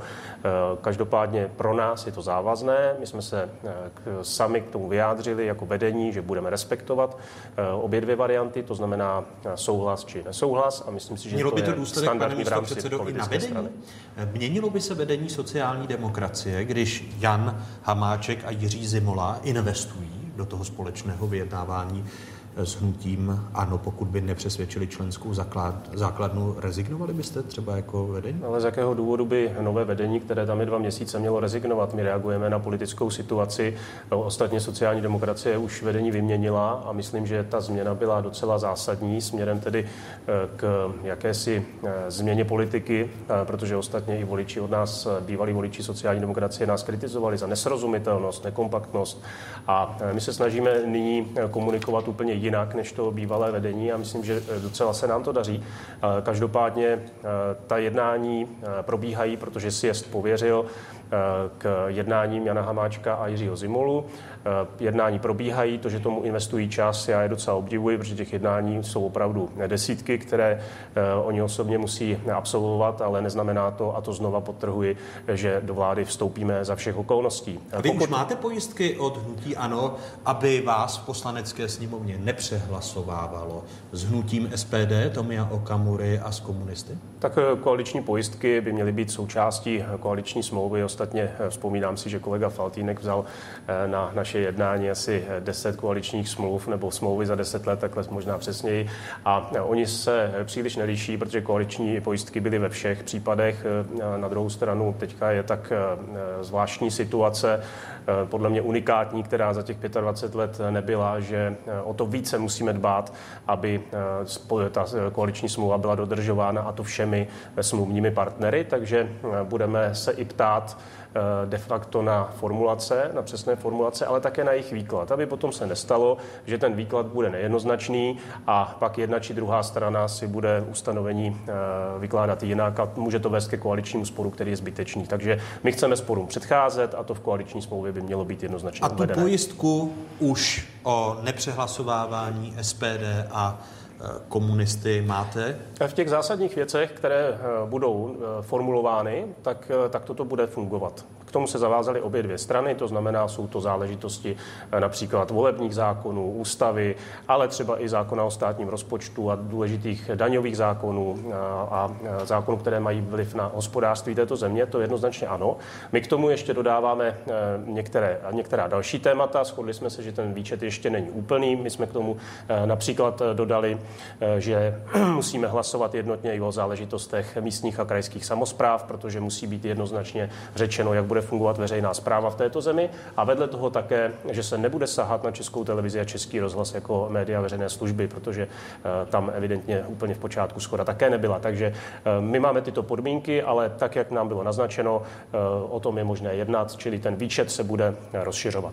A pane místo předsedo Bokřále, vy přistoupíte na podmínku sociálních demokratů, aby ještě došlo jako vstřícné gesto, že nebudete obcházet sociální demokraty jako případného vládního partnera s jinými politickými stranami, že dojde ke změně eh, vedení některých orgánů poslanecké sněmovny. Teď narážím na zastoupení SPD. Já musím říct, že tu, tato podmínka je pro nás obtížně přijatelná, protože eh, bychom velmi neradi, aby jsme destabilizovali poslaneckou sněmovnu nějakými zásadními změnami teď. Eh, rozložení v poslanecké sněmovně bylo eh, de facto schváleno nebo připraveno ještě předtím, než eh, jsme došli do fáze vyjednávání o vládě, takže já si nemyslím, a to mm, si myslím, že o mě obecně znám, o můj postoj k některým subjektům, ale myslím si, že v zájmu stability by se teď do, do poslanecké sněmovny zasahovat nemělo. A tuto podmínku já, budete držet jako hnutí? Já bych chtěl spíš okomentovat to, Přesně tak, jak to řekl pan Netolický. Je to o tom, že si musíme věřit, že musíme dodržovat tu koaliční smlouvu, protože pokud ji nebudeme dodržovat, tak se to stejně nepodaří udržet kompaktní, nebude to fungovat. Já jsem přesvědčený o tom, že i v minulosti tady proběhlo řada porušení koaličních smluv, ale my si to podle mého názoru teď nemůžeme dovolit a z těchto důvodů právě té přípravy věnujeme opravdu poměrně velké penzum práce na obou dvou stranách a budeme se snažit to naformulovat tak, aby ta, eh, ta jednoznačnost eh, byla víceméně zaručena. Ono průběhu času, sám s tím mám osobně zkušenost, eh, některé věci vypadají za dva, tři roky trochu jinak, než vypadaly na samém začátku, ale právě proto ty formulace je potřeba nadefinovat tak, aby ty výklady byly pokud možno jednoznačné. Podle rozhodnutí vedení sociální demokracie bude jasno 8. června, eh, kdy členská základna ČSSD se dozví výsledky vnitrostranického referenda. Eh, vy jste ještě před 14 dny jako hnutí ano říkali, že nemáte plán B. Už jste si ho během 14 dnů připravili? Ale eh, znovu, eh, to není o plánu B, plánu C, plánu D. Tady, je, tady jsme ve fázi, kdy jednáme se sociální demokracií. My jsme byli několikrát Uh, Počkejte, ale co bude, když to nebude? Já to řeknu. Uh, uh, my jsme byli několikrát osočení, že začínáme vyjednávat s někým jiným ještě v průběhu jednání s jiným politickým subjektem. My jsme teď řekli, budeme vyjednávat a vyčkáme dokonce až do rozhodnutí teda z hlediska toho Eh, referenda v rámci sociální demokracie a potom budeme řešit eh, nastalou situaci. Ale já pevně věřím, že, eh, že dojdeme k pozitivnímu konci a že někdy v průběhu června vládu mít budeme, i když vím, že je to velmi složité, ale ono je to složité. Počkejte, teď je to sociální ono, demokratů 50 na 50. Ono je to velmi složité v každé straně. Jo, já jsem přesvědčený o tom, že u nás, i u nás jsou hlasy, které říkají, proč bychom měli dávat sociální demokracii tolik, když jejich výsledek neodpovídá a tak dále. Ale je to jakýsi koncenzus, jakási dohoda a já věřím tomu, že ty členské základny, jak u nás, tak u sociální demokracie, pochopí, že ty vyjednávací týmy se snažili udělat to maximum možného eh, v dnešní aktuální politické situaci. Vrátili byste se pak vyjednávání se SPD? Znovu říkám, nebudu o tom spekulovat. Řekli jsme, že chceme dotáhnout jednání se sociální demokracií do konce a z toho vycházím a takto, to, takto se budeme i v rámci vedení hnutí řídit. Nakonec 1. května jsme měli mimořádný výbor, který toto směřování potvrdil. Mikuláši Ferjenčíku, jaký by pak měl být postup eh, po 8. červnu, pokud by členská základna sociální demokracie řekla ne? Tak tady je zjevné, že hnutí ANO si nechává otevřená vrátka pro to, aby pak to s tou SPD mohli poskládat, ostatně, protože zcela zjevně nechtějí odvolat, protože prostě eh, kdyby je odvolali, eh, tak tím razantně zvýší šanci, že, eh, že ČSSD podpoří v referendu tu společnou vládu a měli by to vyřešené. Ale ve skutečnosti... Myslíte, že záložní plán hnutí ANO má? Proto se staví negativně k požadavku sociální já demokracie já nevím, na hnutí ano, a jsem si jistý, že Andrej Babiš ten plán má. A, a... a hnutí ano je přece Andrej Babiš. Co jste řekl vy. Každopádně... On je předseda. Každopádně prostě Tomio Okamura dělá ostudu sněmovně některým svými výroky. Radek Koten, co vede bezpečnostní výbor, dělá ostudu i sobě, i sněmovně tím, jakým způsobem to vede. Ten člověk je naprosto neschopný to dělat, co mi říkají kolegové, co tam s ním zažívají, tak to je prostě pro ostudu. A že hnutí ano drží ve funkcích, to je jejich rozhodnutí a zcela zjevně prostě 115 je víc než 108. Takže myslím si, že takhle je to poskládaný. Uh, oni sice se ohánějí tady tím, jak, jak těch, po těch volbách, jak obtížně nalezli tu dohodu nad tím poměrným zastoupením, akorát tam není poměrný zastoupení. Když se to hodilo, tak vzali, vzali starostům jeden výbor a dali ho komunistům, takže komunisti, když měli daleko horší výsledek, mají stejně předsedu výboru jako Piráti nebo, nebo SPD, prostě protože že se to ano tehdy hodilo. Takže takže takhle to je. Nechávají si zadní vrátka pro tu koalici se SPD, respektive menšinou vládu pravděpodobně. Podle vás to tedy bude jasné. Je to i, i to taktizování hnutí, ano, že nechtějí přistoupit na ten váš požadavek výměny vedení některých orgánů sněmovny v narážce na SPD, pane místo předsedo Tak je to jednoznačně plná zodpovědnost hnutí, ano. Jednoznačně. Protože pokud pan eh, předseda Faltýnek čaroval až vyčaroval dohodu v rámci sněmovny, takzvanou dohodu, ale jak vidíte, všichni s ní úplně ne, nejsou stotožněni, takže to dohoda úplně asi není. A eh, to, že se nechce sahat na ty poměry, tak z toho plyne, že je to plná zodpovědnost hnutí, ano, jednoznačně. A možný záložní plán hnutí ano, tak to vnímáte v sociální demokracii? Pokud nepřistoupí, protože vy budete muset ustoupit, hmm, pokud nepřistoupí na tu vaši podmínku. To jestli hnutí ano má záložní plán, potom nemůže, potom, uh, nemůže myslet vážně spolupráci se sociální demokracií a poté by ta vláda neměla vůbec vzniknout. To je jednoduchý závěr. Já se znovu musím ohradit teda k tomu, co bylo řečeno. Jako určitě to není tak, že ten záložní plán je, že teď podržíme eh, poslance SPD v těch funkcích. A ta dohoda, dohoda v politice, a známe to všichni už, je vždycky, eh, je někdo trochu nespokojený s tou dohodou, protože nikdy nedos, není, není možné dosáhnout 100%, ale ta dohoda v té sněmovně a, a v té době, po těsně po volbách jsem u toho byl, my jsme se potkávali a nebylo úplně jednoduché ji dosáhnout. A já si myslím, že když teď směřujeme k vládě, tak bychom uh, se měli koncentrovat na tu vládu, protože kdyby neměla vzniknout, tak ještě vyvolat nestabilitu ve sněmovně mi přijde velmi riskantní. Já se musím ohradit. To ta dohoda byla dosažená naprosto jednoduše. Sešel se Andrej Babiš, Vojtěch Filip a Tomio Okamura a rozdělili ty sněmovní funkce. Respektive pravděpodobně za pana Babiše to dělal pan Faltínek, abych byl zcela korektní. A já že tyhle tři říct, lidi se domluvili. Jsem minimálně jak... seděl a možná teda dělal užitečného pitomce, ale tady se omlouvám, ale tak to nebylo, protože jsem seděl s panem Faltínkem na řadě jednání, kde se opravdu prodiskutovávali. ty komunistů a SPD byly ze strany hnutí ano splněny a to i na úkor poměrného zastoupení Protože ve sněmovně. Já k tomu musím dodat, totiž tady je přesně vidět, že ta jednání, která probíhala bezprostředně po volbách, tak byla skutečně jenom o těch eh, konkrétních postech. Takže program šel úplně stranou. A pokud dneska vzniká vláda, která má nějaký program a má, nějaké politické zastoupení jednotlivých stran, tak samozřejmě by se to mělo odrazit i ve složení orgánů ve sněmovně. To, že to bylo jenom rozdělení těch eh, korítek, eh, jak říká tomu Okamura, zároveň říká, že mu o ně nejde, takže já si myslím, že vůbec tady nemusíme tu věc probírat, protože Tomio Kamura, eh, jemu by to nevadilo, kdyby došlo pravděpodobně k odvolání jednotlivých předsedů výboru, protože on říká, že ty korytka nechce.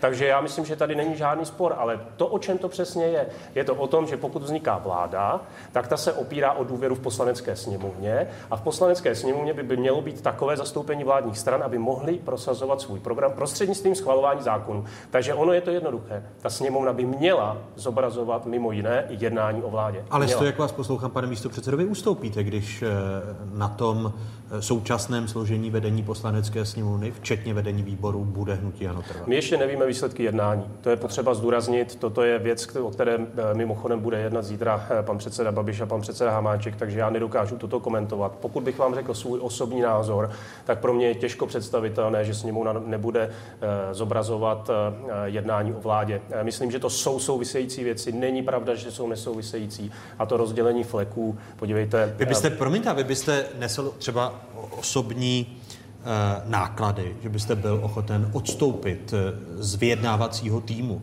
pokud by Jan Hamáček ustoupil hnutí ANO a zůstal lobby rozvržení a vedení výboru poslanecké sněmovny a vedení poslanecké sněmovny stejné jako je dnes?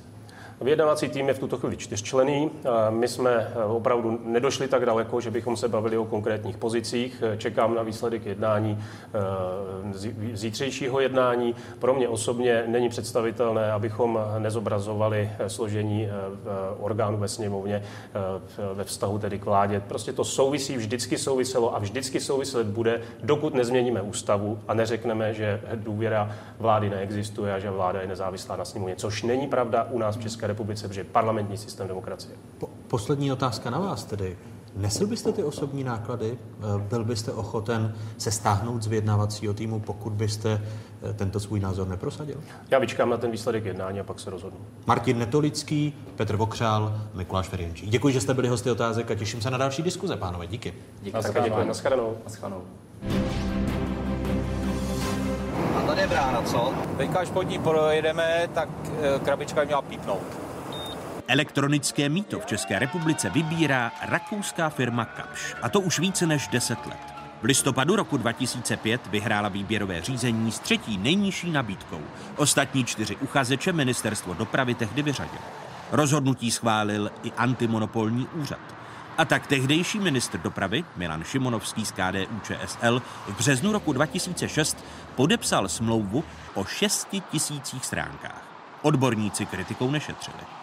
Základní chyba výběru, který vrací Českou republiku do minulého století, je v, ve formulaci zadání výběrového řízení, čili v ministerstvu dopravy. Ministr Šimonovský však žádné pochybnosti nepřipouštěl, a to ani ohledně vybrané technologie. Kdykoliv můžeme přejít na satelitní systém, pokud to bude výhodné, znělo tehdy z ministerstva dopravy.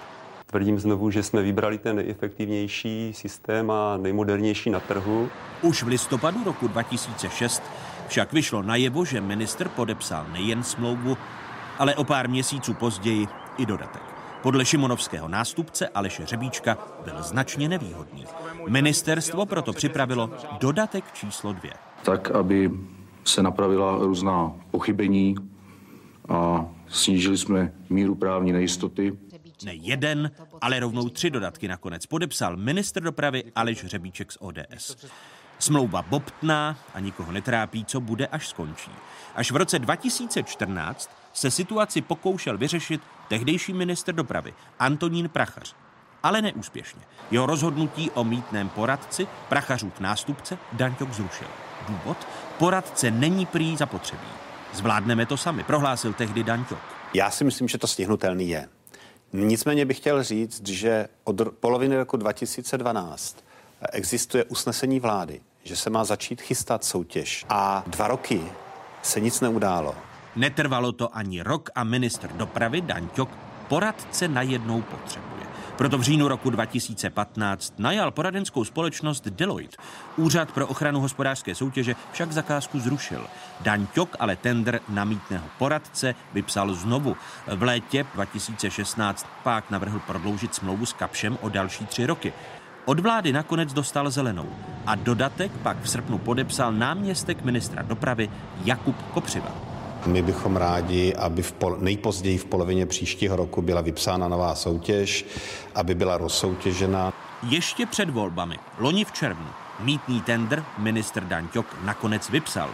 Míto se ku příkladu má rozšířit na zhruba 900 kilometrů silnic prvních tříd, ale také nemusí. Letos v Dubnu ministr v demisi oznámil vítěze. Ze čtyř nabídek ministerstvo vybralo konzorcium firem Čektol ze skupiny PPF, miliardáře Petra Kellnera a slovenský Skytol.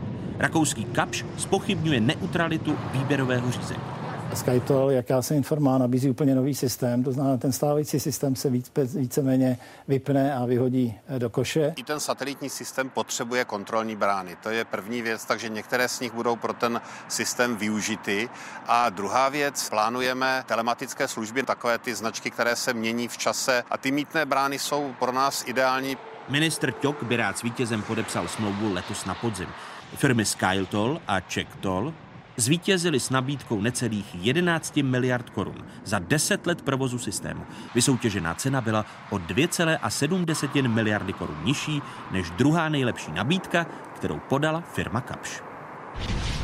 I když se zdá, že mítný tender míří do finále, příběh zdaleka není u konce. Ministerstvo sice rozhodlo o novém provozovateli, ale poslední slovo bude mít antimonopolní úřad, chcete-li úřad pro ochranu hospodářské soutěže.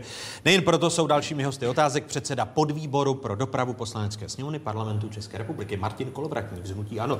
Vidíte otázka, hezké dobré poledne. Dobrý den a děkuji za pozvání. Vítám i dopravního experta KSČM Karla Šidla. Vítejte, hezký dobrý Dobré den. odpoledne, děkuji. A mé pozvání přijal i Václav Jirovský z Fakulty dopravní ČVUT. Vítejte po čase v otázkách, pane docente. Dobrý den. Dobrý den všem. První otázka pro vás o všechny stejná. Jakou šanci dáváte tomu, že stát bude schopen bez jakýchkoliv pochybností vysoutěžit provozovatele mýta, když už dnes vidíme přetahovanou mezi ministerstvem dopravy a antimonopolním úřadem?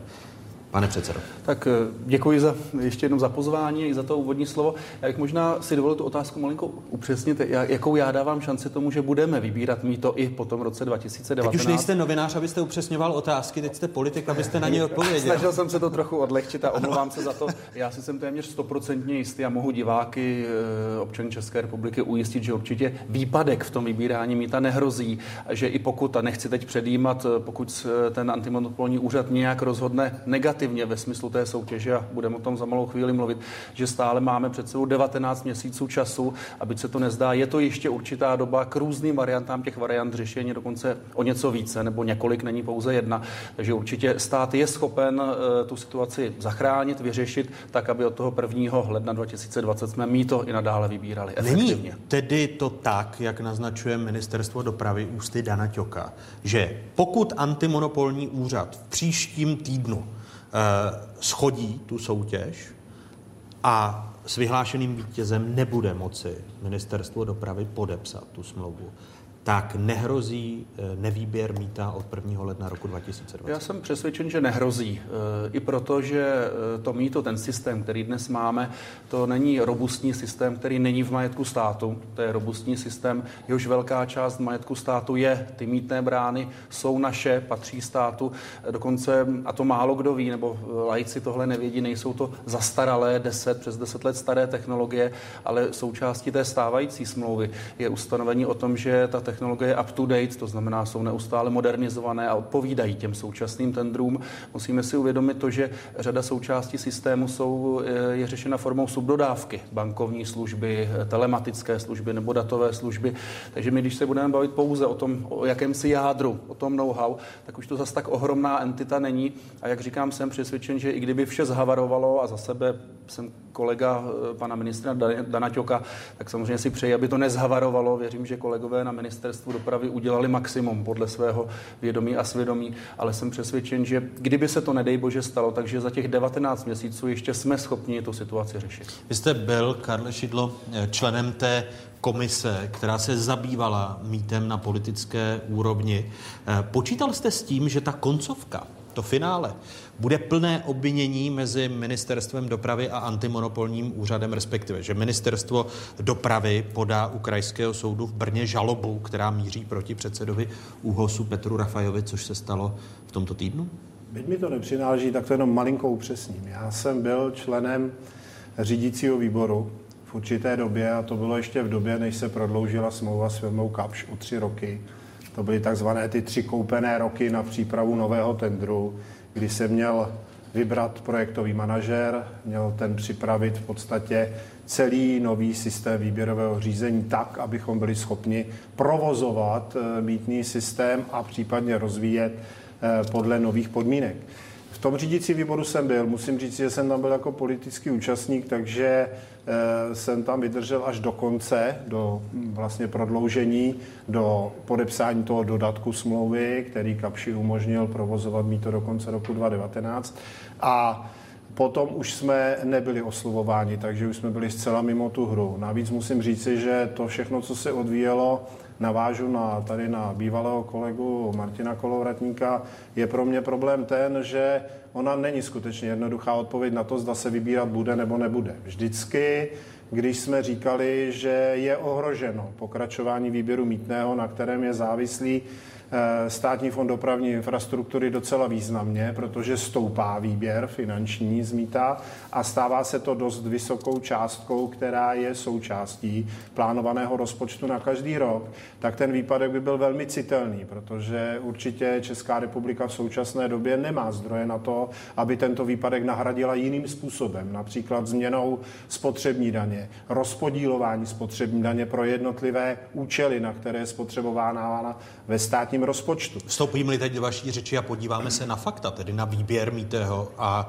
e, na ty peníze, o nichž mluvíte, e, tak e, v loňském roce zaplatili kamiony v Česku na mítném rekordních 10 miliard 400 milionů korun. To je to, o čem mluví Karel Šidlo. Pro srovnání v roce 2009 se na mítném vybralo, jak sami vidíte, 5,5 miliardy. V roce 2011 8 miliard, v roce 2015 výběr míta poprvé překročil 9 miliardovou hranici.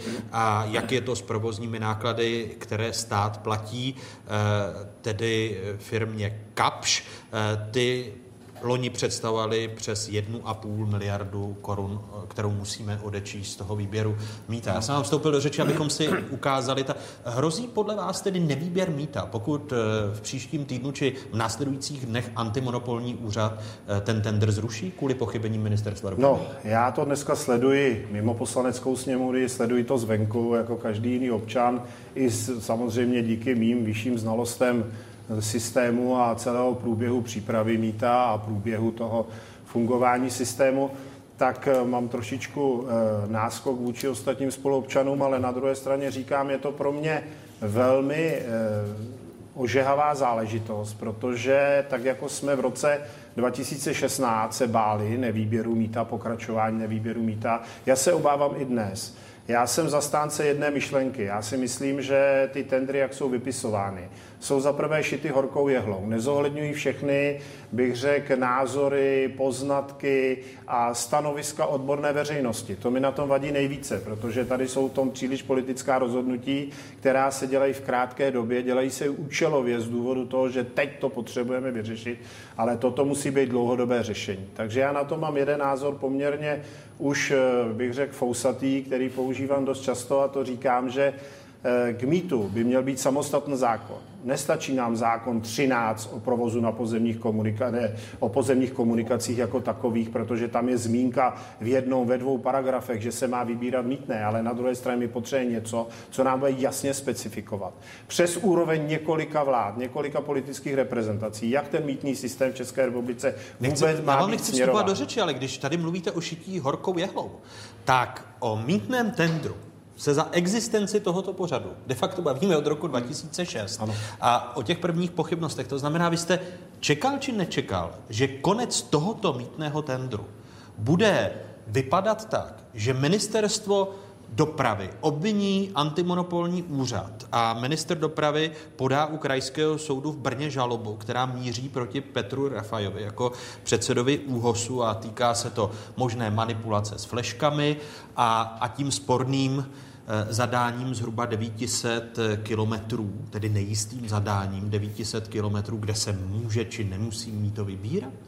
No tak já jsem právě řekl, že eh, toto výběrové řízení a i obsah podmínek výběru byly velice politicky ovlivněny. Těch 900 kilometrů se tam dostalo se tam dostalo úplně v samém závěru před vypsáním.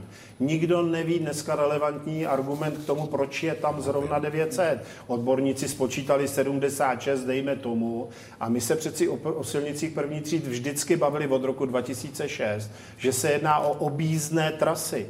To znamená, aby mítný systém neprodělával tím, že kamiony nemají alternativu v dálničních a rychlostních komunikacích v té době, tak se jezdí po silnicích první třídy a silnice první třídy byly spoplatněny stejným způsobem nebo podobným způsobem jako dálnice a rychlostky. Takže moje obava je významná. Já jsem neočekával teda, že pan minister podá žalobu na pana Rafaje v podobě teda předsedy Úřadu pro hospodářskou soutěž, to jsem neočekával, ale na druhé straně jsem očekával, že takto vypsaný tender a takhle rychle a z mého hlediska nekompetentní rozhodnutí o vlastním výběru, kdy byli vyřazeni odborníci a celá pracovní skupina nebo komise, která byla vytvořena ministrem pro posouzení naplnění podmínek, které byly dány do tendru, že nebudou uh, vyslyšeny a rozhodne se v tak krátké době, aby se k tomu nemohli vyjádřit. Nedivil byste se tedy, pokud by to antimonopolní úřad toto výběrové řízení schodil? Ano, vůbec bych se nedivil a pak by došlo teda na naše myšlenky, protože já jsem přesvědčen, že dopravní infrastruktura musí zůstat v rukou státu a v rukou státu musí zůstat i systémy, které tu dopravní infrastrukturu obsluhují. A pořád zůstává tady na stole, a to jde i z odborné sféry, jedna zásadní otázka. Proč instituce Ministerstva dopravy není odpovědná za řízení a provozování mítného systému v České republice? My se i k těmto otázkám dostaneme. Pane docente Jirovský, Tušil jste to, že to dopadne v Česku jako vždycky, když eh, se tady 11 let v tomto pořadu bavíme a snažíme se ve veřejném zájmu poukazovat na mítný tender a na to, jak co nejtransparentněji vybrat nového provozovatele? No, pane doktore, já už eh, zase asi taky to bude trošku fousatý názor. To já už jsem to napsal někde v nějakém svém komentáři v eh, médiích, že to je takový evergreen. Vždycky jednou za čas prostě vypíšeme výběrové řízení, novináři mají o čem psát, veřejnost se má o čem bavit a vždycky to dopadne stejně, že se nakonec hádá ministerstvo dopravy a mono, antimonopolní úřad. Základem tohoto problému je, že v podstatě v Čech, České republice chybí koncepce výběru mýta. Ta tady není. Ona totiž vůbec mě připadá někdy, když teďko trošku odbočím, jako nekoncepční někdy celé řízení. Vezměte si v poslední době například diskutovaný testovací poligon pro autonomní vozidla, kdy ministerstvo dopravy v podstatě má připravenou koncepci toho poligonu, má připravený i návrh. Já jsem viděl eh, filmovou ukázku architektury, jak to má vypadat, má připraveno kde a ministerstvo průmyslu a obchodu rozhodne o pobídce pro soukromou firmu, hmm. aby si to postavila v místě, kde se to v podstatě postavit nedá. Čili tady jsou, prostě tady chybí koncepce, oni se vůbec nedohodnou. A ten podobný problém je Počkejte, i té... ale ten tender vypisuje ministerstvo dopravy v případě mítna. Není... Já to, já, se, já to doříkám. Jo. Čili ta koncepce, to je to základ, co tady chybí. My máme od roku 2006, já jsem se to snažil nějak tak odhadnout, asi 12 ministrů dopravy od té doby. Vždycky přijde nový ministr dopravy a e, něco změní. My jsme v roce 2007, expertní skupina ministra dopravy začala pracovat právě na té koncepci. A skončili jsme tím, že v roce 2009, jestli si vzpomínám dobře, byl připravený testovací provoz hybridního míta, který stále vidíme jako velmi důležitý z hlediska interoperability těch jednotlivých systémů. Eh, přišel pan ministr Barta, všechno zastavil. Já jsem se připadal velmi špatně, když jsem se pak na Mezinárodní standardizační organizaci ISO CEN musel omlouvat, protože jsme byli vybráni jako jeden ze tří států, ve kterých se ta nová koncepce měla testovat. Museli jsme v podstatě eh, změnit veškeré přístupy, které jsme měli, i když naše práce se potom projevila třeba v té směrnici 12850, eh, ve standardu 12855 nebo v tom rozhodnutí 750. To je takový pohrobek toho, tady můžu ukázat, je vlastně tato kniha, kde jsem schrnul všechny ty názory kolem toho, a kde to řešení je vlastně naznačené. Takže abych se dostal k dnešku. Ano, měl současný ministr zhruba tři a půl roku ano. na přípravu mítného tendru. Asfinák vypisoval tender na, připravoval vypsání tendru na jenom centrální systém tři roky a dva roky ho vlastně realizuje. To je to, co říkám, že tady chybí koncepce, že se vždycky něco rozjedná a pak se od toho opustí, pak se všechno změní. To je základ. Čili tady byl minimální čas na to vypsání tendru. E, já nevěřím tomu, bohužel, že během nějakých 19 měsíců se dá něco stihnout. Určitě Pokud ne. antimonopolní úřad tedy tu věc chodí, tak si myslíte, že se přestane vybírat mýto v Česku? Já alespoň, to nemůžu říct, to nevím, ale eh, já alespoň pokud vím, co vím z materiálu, z médií, že antimonopolní úřad se pohybuje trošku na tenkém ledě, protože jsem slyšel nějaké prohlášení, že tam prostě došlo k jiným datům na těch předaných fleškách. Mimo jiné třeba v Německu předávají e, zadání pro téměř stejnou věc na e, discích jo, a taky je to v pořádku. No a to se samozřejmě dá odhalit. Ministerstvo dopravy asi není hloupé, aby nemělo zabezpečovací kód pro ty flešky, které předávalo a když to porovná s těmi fleškami, které má antimonopolní úřad a zjistí, že s tím bylo manipulováno, tak nechci vědět, co se bude dít. Jo.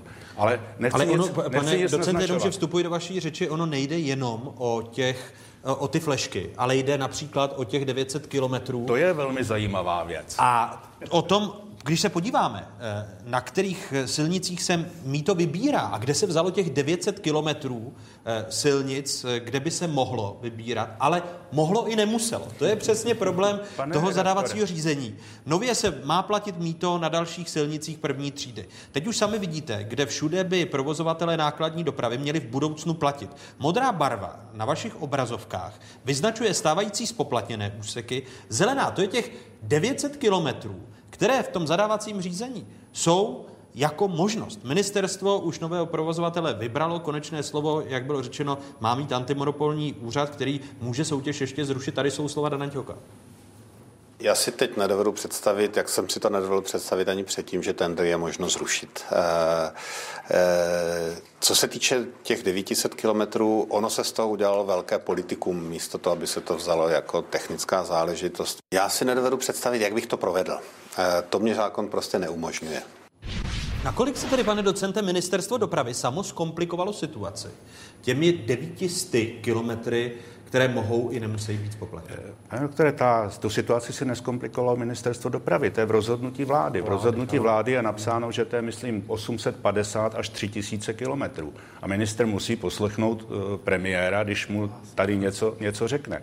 Ale to, co je na tom zajímavé, na tom rozhodnutí vlády, že právě v té oblasti zhruba 900 kilometrů, když to sečtete, začíná být výhodnější satelitní systém, než systém mikrovlný. Tam se lomí ta price performance eh, křivka, kdy se to protíná a když, když to potom stavíte dál a dál, tak je to výhodnější. Když to stavíte pod tím, tak je výhodnější ten DSRC systém, ten mikrovlný. Čili já k tomu můžu říct jenom, že bych byl velmi nerad, kdyby se ten tender zrušil, protože si nedokážu představit, co by se stalo. 19 měsíců je skutečně velice málo. To se prostě nedá. Podle vás si to ne, ne, eh, a vy si nemyslíte, že jestliže tady antimonopolní úřad má dohlížet na dodržování zákonů a těch 900 kilometrů, protože Česká televize a otázky požádali na základě zákona o svobodném přístupu k informacím ke vši, o všechny materiály, které měla k dispozici vláda.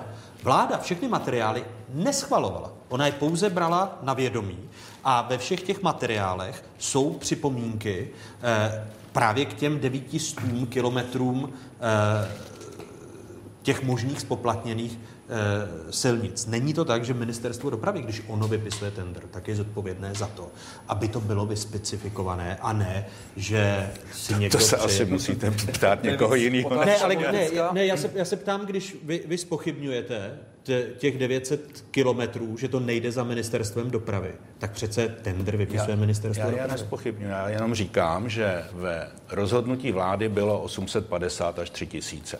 To je rozhodnutí vlády. Jo.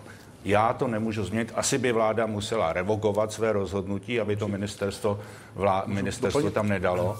A to jsou věci spíš pro kolegy, než, než pro mě tohle. Prostě já jenom říkám, že těch 900 kilometrů je vlastně nástroj, kterým se tam dostane jenom jedna jediná technologie. Takže podle vás těch 900 kilometrů je de facto už ušito na satelitní, ano. na satelitní techno. No to, ale to, proto to může i antimonopolní úřad z tohoto důvodu zrušit.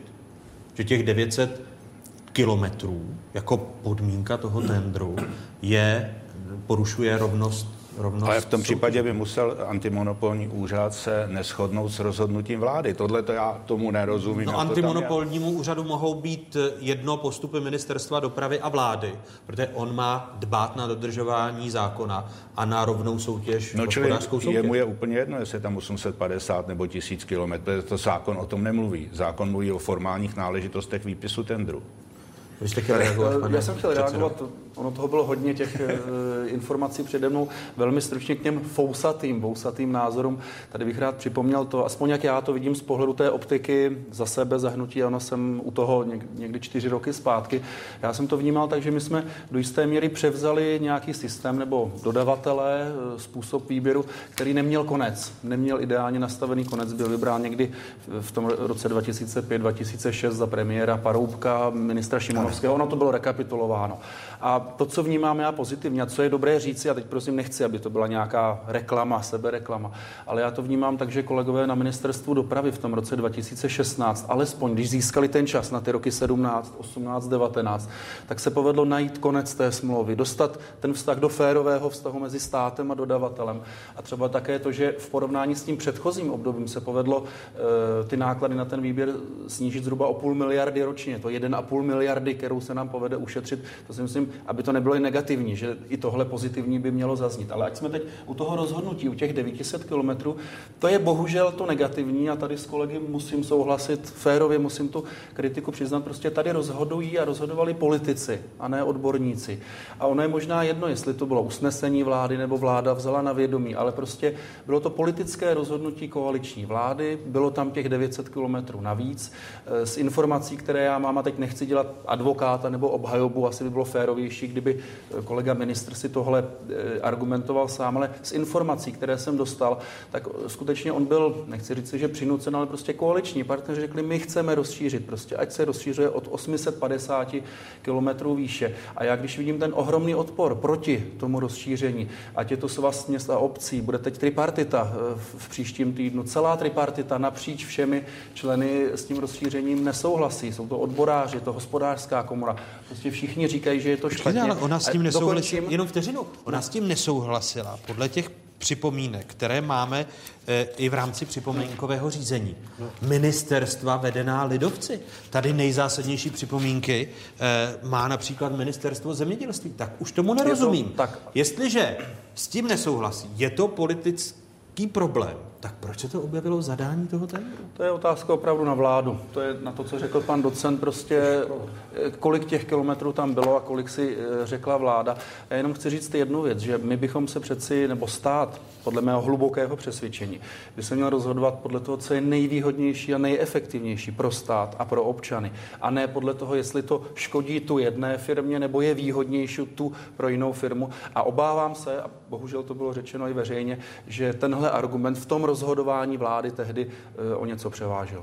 No ale pak, pak, to není, pak to nejsou rovné podmínky těch soutěžitelů. Eh, když se podíváme na, na eh, to, jestli to upřednostňuje nějakou technologii. Úřad pro ochranu hospodářské soutěže zatím nerozhodl, ale proto, aby mohl nezávisle rozhodnout, si nechal zpracovat analýzu možných variant. Pokud by rozhodl, že tender, mítní tender, o kterém je teď řeč, schodí. Eh, otázky tedy eh, se snažili získat nejen veškerou dokumentaci z ministerstva dopravy, ale i od antimonopolního úřadu a proto jsme požádali v tomto týdnu antimonopolní úřad o eh, onu analýzu. Z ní vyplývá, a teď už to sami vidíte, pokud dojde a antimonopolní úřad nám jako otázkám naší redakci řekl, že v žádném případě ta analýza nepředjímá, jak dopadne rozhodnutí, ale že je nutné mít analýzu, co rozhodnutí způsobí a jestli by došlo k nevýběru míta v České republice, pokud antimonopolní úřad zruší tu současnou soutěž. Jak sami vidíte eh, na svých obrazovkách, z té analýzy antimonopolního úřadu, kterou máme k dispozici, vyplývá, že u všech tří uvažovaných variant eh, nového zadávacího řízení by bylo možné stihnout uzavřít smlouvu nejpozději do poloviny roku 2019. Pan eh, docent Jirovský je skeptický a, a vy, vy, jste, vy si myslíte, že se to dá? Ano, já jsem Martin Kolovratník, vy jste to řekl hned v úvodu. Eh, mítný tender byl vypsán pro období deseti let od roku 2020 do roku 2030. V případě první varianty, která by kopírovala současné zadání, to znamená i těch problematických 900 kilometrů, by smlouvu s vítězem bylo možné podepsat 12. ledna roku 2019. To znamená, že by stát měl ještě necelý rok na eh, to technické převzetí a, a fungování. U druhé varianty, která by byla vypsána bez toho rozšíření o 900 kilometrů silnic první třídy, by smlouva s vítězem podle propočtu antimonopolního úřadu mohla být podepsána nejpozději do 30. června roku 2019. A u poslední varianty, u které by zadavatel předem na základě studie rozhodl o rozsahu spoplatněných komunikací a konkrétní technologii, analýza počítá s podpisem smlouvy s vítězem 8. června příštího roku. Zdá se, že všechny tři varianty v případě, že by úřad stávající výběrové řízení zrušil, je možné uzavřít tak, že by výběr mýta byl zajištěn i po 31. prosinci roku 2019. Co říkáte těmto třem variantám a kterou z nich byste si, Karle Šidlo, vybral? Já se přiznám, že všechny tři varianty, které jsou zmíněny v té analýze, nevypadají příliš realisticky z hlediska těch datumů. Já si nemůžu pomoct. Já jsem zažil dobu, kdy se končil desetiletý tender Kapše v roce 2016. A vemte si, že od roku 2014 se připravovaly podmínky pro vypsání nové soutěže. Já vím, že v tom byly výměny ministrů, ale ten tým, který na tom měl pracovat, ten byl pořád stejný. Byla otázka vždycky jenom toho, jakým způsobem bude vybrán, jakým způsobem bude on podávat své návrhy. A nepodařilo se to uzavřít do datumu 1. 1. 2017. A tím jsme se dostali do obrovského problému tím, že muselo být, a zase to bylo napadeno úřadem pro hospodářskou soutěž, že byl podstatě udělán dodatek a provozovatel mít napokračoval dál ty tři roky. A vemte si, že já dneska nemám perspektivu, když si vemete, to je rok a půl. Jak chceme za rok a půl docílit po zrušení toho tendru, nastavit nový tender. Je pravda, mohl by být jednokolový, nemusel by být dvoukolový. Nebudeme si tam hrát na kvalifikace, protože ty kvalifikace, jak jsem se někde dočetl, byly zcela formální záležitostí a zbytečně se to prodloužilo skoro o půl roku. Ale na druhé straně stejně 19 měsíců je málo, aby jsme se dopracovali ke smlouvě. Uvědomte si, jak dlouho trvá jenom přebírání systému, i kdyby jsme toho vítěze měli. A teď, než se ten systém spustí, to znamená, že podpis smlouvy ještě neznamená, že my vybíráme. Tam, Počkejte, tam ale, bude opět ale tady, tady, když vstoupím do vaší řeči, ono, tady mnohokrát jsme v tomto studiu diskutovali i o tom, aby stát si co nejvíce zajistil, respektive vybíral, jako v rakouském případě.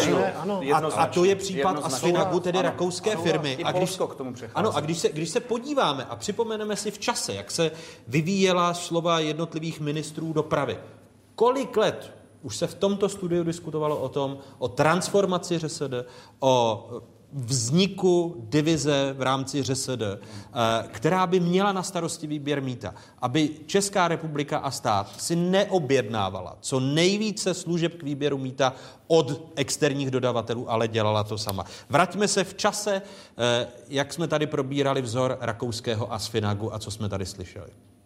Si normální rozpočet na příští dva roky a do té doby transformovat ŘSD na státem vlastněnou akciovou společnost. Je třeba, aby jsme se zabývali transformací ředitelství silnice dálnic. Já pevně doufám, že to bude v nejbližší možné době, nejpozději do roku 2013. Transformace na státní podnik je podle mého názoru možná varianta dalšího vývoje na ředitelství silnic a dálnic. Že musíme eh, pracovat na transformaci ředitelství silnic a dálnic. Uděláme státní podnik s přípravou na to, že to přejde na státní akciovou společnost. Zahájil jsem práce na transformaci ŘSD na akciovou společnost, aby se dalo normálně řídit. No ale všechno skončilo. Pokračujeme v transformaci ŘSD, připravujeme model, buď na státní podnik nebo státní akciovou společnost a tento materiál já hodlám, aby všel už eh, v druhé polovině tohoto roku do vlády. A kdy se tedy stane ŘSD eh, státním podnikem? Nenuďte mě k tomu, abych řekl dneska, že to bude 1. 1. 2016 nebo 17.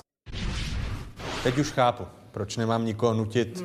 My už dávno budeme všichni mrtví a ministři dopravy a šéfové ŘSD budou transformovat ŘSD, pane docente Jiroš. Můžu, můžu se jenom vrátit k tomu, k té možnosti, které tady analyzoval antimonopolní úřad. Já bych chtěl zdůraznit jednu věc. Návrh mítného systému jako takového je velmi odborná záležitost, velmi expertní záležitost v České republice. Ten, kdo tomu rozumí, spočítám na prstech jedné nebo dvou rukou. A ty, nevím, kdo tyhle ty analýzy připravoval. Já bych za ty analýzy v podstatě nedal ruku do ohně. To je jedna věc. Druhá věc, já si nedokážu představit, i v těch 14 měsících, které zbývají ve stávajícím harmonogramu toho, e, toho výběrového řízení a toho rozjetí toho systému.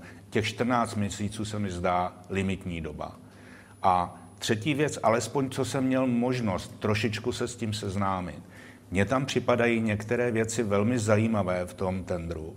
I ta možnost, že vlastně ta společnost to nemá za de- na 10 let. Tam je napsáno, že v podstatě stát si to může převzít do svého řízení. Jakási ob- jakási, jakoby obce. Jakoby obce, že stát si to může převzít na sebe. Čili, že to vlastně plní tu myšlenku, na kterou se tady my všichni shodneme. Že to bude stát, který bude vybírat, ne soukromá firma. Vy tomu, vy tomu věříte po tom sestřihu, který jsem vám ukázal, kdy ministři dopravy a šéfové ŘSD, a to se přece týká jich. Já musím to není- jedinou věc. K tomu, já musím k tomu říct jedinou věc.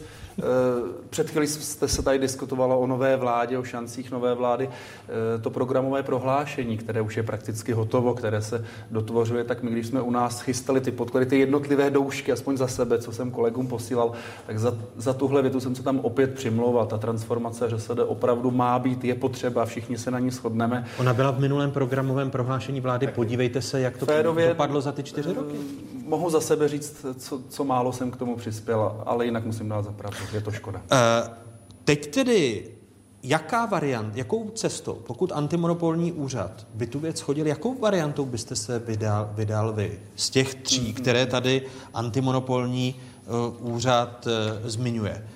Zachování současných parametrů toho výběrového řízení, akorát eh, transparentnější výběrové řízení, pak druhá varianta, která by byla vypsána bez rozšíření o 900 kilometrů silnic první třídy a třetí varianta, u které by zadavatel předem na základě studie rozhodl o rozsahu spoplatněních komunikací a konkrétní technologie, protože to právě je vyčítáno tady ministerstvu dopravy v těch připomínkách, že nikde nebylo zdůvodněno, proč zrovna 900, proč zrovna 900 km. Pokud to je otázka na Ano, mě v rychlosti, těch variant? Musíme se dívat na časové hledisko. Studie, analýza, nový expertní tým jsou správně a byly by super, ale ten čas není. Já tady s panem docentem se malinko neschodneme a říkám to s pokorou, s velkou pokorou. Ale když se podívám na čas, ten současný velký tender, který tady dnes máme, v tuto chvíli uzavřen, byl vypsán loni v červnu a vlastně rozhodnut po desíti měsících. Takže věřím, že pokud bychom šli cestou drobné úpravy, vylepšení a ne hádky mezi ministerstvem dopravy a antimonopolním úřadem, ale spolupráce na kvalitě obsahu té zadávací dokumentace, plus odstranění těch 900 kilometrů. Já se netajím tím, že s tím rozšířením nesouhlasím a myslím si, že je to špatný krok. To znamená vylepšení, úprava těch parametrů a odstranění tedy toho rozšíření mýta, tak si myslím, že to je v tuto chvíli taková nejjednodušší nebo nejméně riskantní cesta, která by nám opravdu dávala garanci, že můžeme mít vysoutěženo, nebavme se přesně o dnech, ale do zimy příštího roku a že stále ještě bychom měli nějakých zhruba 9-10 měsíců na případnou změnu, přechod systému, tak aby Tedy to... varianta číslo dvě. Ano. Já k tomu chci říct jednu věc. Já si myslím, že problémem není jenom těch 900 kilometrů a tak, jak se teď bavíme o těch variantách z té analýzy. Tam cítím velký problém, protože v České republice neustále slyšíme diskuzi a my jsme ji slyšeli mnohokrát na odborné úrovni. Jaká technologie? Prosím vás, proč se bavit o technologii? Vždyť to je nesmyslné. Stát musí říci, ano, já chci spoplatnit tyto komunikace.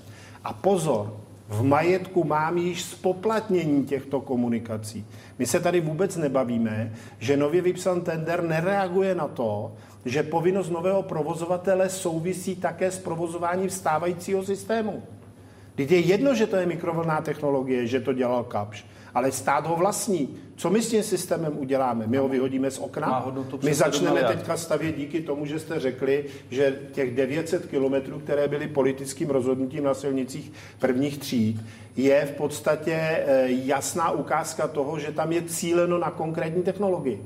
To je pravda, to z toho vyplývá. To je taky účel, proč ten monopolní úřad svým způsobem toto řeší. On spochybňuje i to využití toho majetku státu, což ho musí zajímat samozřejmě také. A nejvyšší kontrolní úřad, pokud si vzpomínám, jeho poslední nálezy byly také o tom, že konkrétně k mýtu tam hledal tu vazbu, jak pokračovat v mítném systému, pokud se nevyužijí všechny ty náklady, které jsme zaplatili z té vybrané částky za provozování a tu návratnou částku za eh, pořízení toho mítného systému. Tak já myslím, že první chybou je, pardon, ještě, první chybou je to, že se bavíme o technologii. O technologii bychom se vůbec bavit neměli. Měli bychom se bavit o té koncepci, říci ano, takové silnice mají být spoplatněny. Potom mi tam ale nejsnáž vychází varianta číslo 3, já si nemůžu... Varianta číslo 3. Pane profesore, vy jste No já, já jenom jako furt nerozumím tomu, že antimonopolní úřad zasahuje do tak odborné záležitosti, kterou, kterou prostě na kterou nemůže mít ani odborníky. To, Počkejte, to, to, ale nerozumím. antimonopolní úřad zasahuje na základě způsobu vypsání toho, Pokud to, jsou, se... for, pokud to jsou formální náležitosti, ale vy jste tady říkal, že to bylo zaměřeno nějakým způsobem. Víte, tam to bylo No, že vypsáno... není dostatečně vysvětleno spoplatnění 900 kilometrů Jde o to zadávací komu. dokumentace. Jde o to, jak komu. K tomu, abyste pochopil to vysvětlení, musíte mít jisté odborné znalosti. A to i pro NKU by to byla otázka. Ne, počkejte, No, ale, ale to přece to, to neposuzuje to, jestli to je 900 kilometrů správně nebo není správně, ale e, i to, proč e, podal podnět k antimonopolního úřadu, nadační fond proti korupci, e, který je jedním z těch stěžovatelů, tak spochybňuje to, že stát neumí vysvětlit. A to nejde o to, jestli je 900 kilometrů správně nebo špatně, ale to, aby to bylo zargumentováno. Proč zrovna 900 kilometrů, pane docent? A protože je to rozhodnutí vlády. Velmi jednoduchý argument. Takže rozhodnutí vlády může porušovat eh, který- soutěžní zákony. Ale to ne. No ne, no proto se bavíme o tom, proč to antimonopolní úřad spochybňuje. Ne, takhle to ne. Ne, takhle, my, my, vy jste spojil dvě věci, eh, pane moderátore. To je otázka toho, ano, je to součástí tendru, je to tam napsané. Ale my diskutujeme o tom, proč je to tam napsané. To, že je to tam napsané a někdo na to potom reaguje z hlediska toho, té nabídky, to už souvisí s tím tendrem, to my nespochybňujeme. To No, tam zkrátka je. Ale my spochybňujeme to, proč ministerstvo nabídlo vládě materiál, kde je 900. Já My jsme, myslím, my jsme se vůbec to o tom nechtěli bavit, protože tam je jedna zásadní věc. Vy jste zapomněl, že v těch rozporovaných materiálech, které jsou k tomu stanovisku vlády, že je také stanovisko asociace krajů. Asociace krajů tam vidí veliké riziko a netvrdím, že mají super špičkové e, specialisty na IT technologie, ale my už třeba v Plzeňském kraji jasně vidíme, kudy povedou objízdné trasy, když se spoplatní konkrétní jedna jediná silnice No, první 20 třídy. a 22. Přesně Ano. tak, já to tady nechci číselně teď kamenovat. Ale faktem je, že my víme, že ty kamiony pojedou jinudy, to mít to budou objíždět. A víte, co je největší smulou? Víte, kde je zakopán pes? Nekompletní síť dálničních komunikací v České republice. To byl důvod, proč se spoplatňovaly silnice první třídy. Já jsem při prvním svém vstupu dnešním na to upozorňoval. A od té doby se tahnou ty problémy dál a dál. Ale to a se- odborníci na výběr vám řeknou, jestliže zprovozníme určitý úsek dálnice, v Turánu klesá míto na konkrétní spoplatněné silnici první třídy, která účelově byla spoplatněna jako náhrada za dálnici. To nám dává jasný signál do budoucnosti. Buď se dobuduje síť dálnic a spoplatní se, a silnice první třídy nebudou potřeba spoplatnit. No, ale tady se dostáváme, eh, pane Šidlo, k tomu, eh, proč ministerstvo dopravy, které mělo také předložit podle minulého programového prohlášení vlády zákon o liniových stavbách, tak dodnes neučinilo. A, a proto tady Martin Kolovratník z poslanecké iniciativy předkládá eh, No, návrh na 76. urychlení výstavby dopravní, vodní a energetické infrastruktury. Takže nám tady eh, nejdůležitější zákon, eh, který by urychlil výstavbu dálnic eh, ve vší úctě k eh, panu předsedu Kolovratníkovi vzniká poslaneckou iniciativou namísto toho, aby ten zákon napsalo ministerstvo dopravy. Takže jsme od Šumavy, tak tam skutečně to je problém nejenom mít.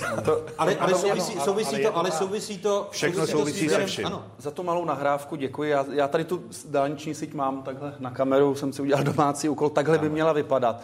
A už jsme ve finále velmi stručně. Já jsem za to moc rád. Nám se podařilo ve sněmovně dosáhnout, a myslím, že to je historicky úplně unikátní, snad historicky poprvé, dohodu, Karel Šidlo už tam není, všech devíti poslaneckých klubů. Jak víte, jak ta situace je složitá, komplikovaná, tak my od ledna poslanci pracujeme na novele toho zákona 416 z roku 2009. Máme tam zhruba 20 zlepšováků v uvozovkách, už není čas, ale já chci poděkovat, a teď to není o Martinu Kolovratníkovi jako předsedovi té skupiny, která eh, ten zákon předložila. Je to opravdu poděkování všem poslancům, zástupcům těch velkých i těch nejmenších poslaneckých klubů. Všichni my nám důvěřují a já to nechci teď dávat do roviny, že poslanci suplují ministerstvo, ale je to tak, že ve sněmovně vznikla tahle dohoda, jsme dneska před druhým a před třetím čtením a lidé z ŘSD a SŽDC říkají, pokud tuhle novelu zvládneme a ta dohoda zatím drží celé poslanecké sněmovny, tak se nám e, tu průměrnou dobu přípravy staveb podaří zrychlit v průměru o 3 až 5 let. A to si myslím, že je velký unikát. A držme si palce, ať to dopadne. Jinými slovy, před parlamentními prázdninami Ano, ano, se zdá, bude že, by, hotovo, že ano. by šel návrh do Senátu. Ale jestli můžu malou poznámku, já nechci, aby to bylo takové úplné nadšení a horování pro tento tisk. Sněmovna v minulosti schválila už tři verze urychlení, dopravní, eh, urychlení výstavby dopravní infrastruktury. Ale ve všech těch tiscích, podobně jako v tomto 76, se hovoří o výkupu pozemku. Tam se o ničem jiném nehovoří. A to hlavní, to zásadní, co já jsem prosazoval od roku 2006 v poslanecké sněmovně, bylo to, abychom sjednotili územní stavební řízení do jednoho a přidali k tomu ještě EU jako nepřekročitelný termín.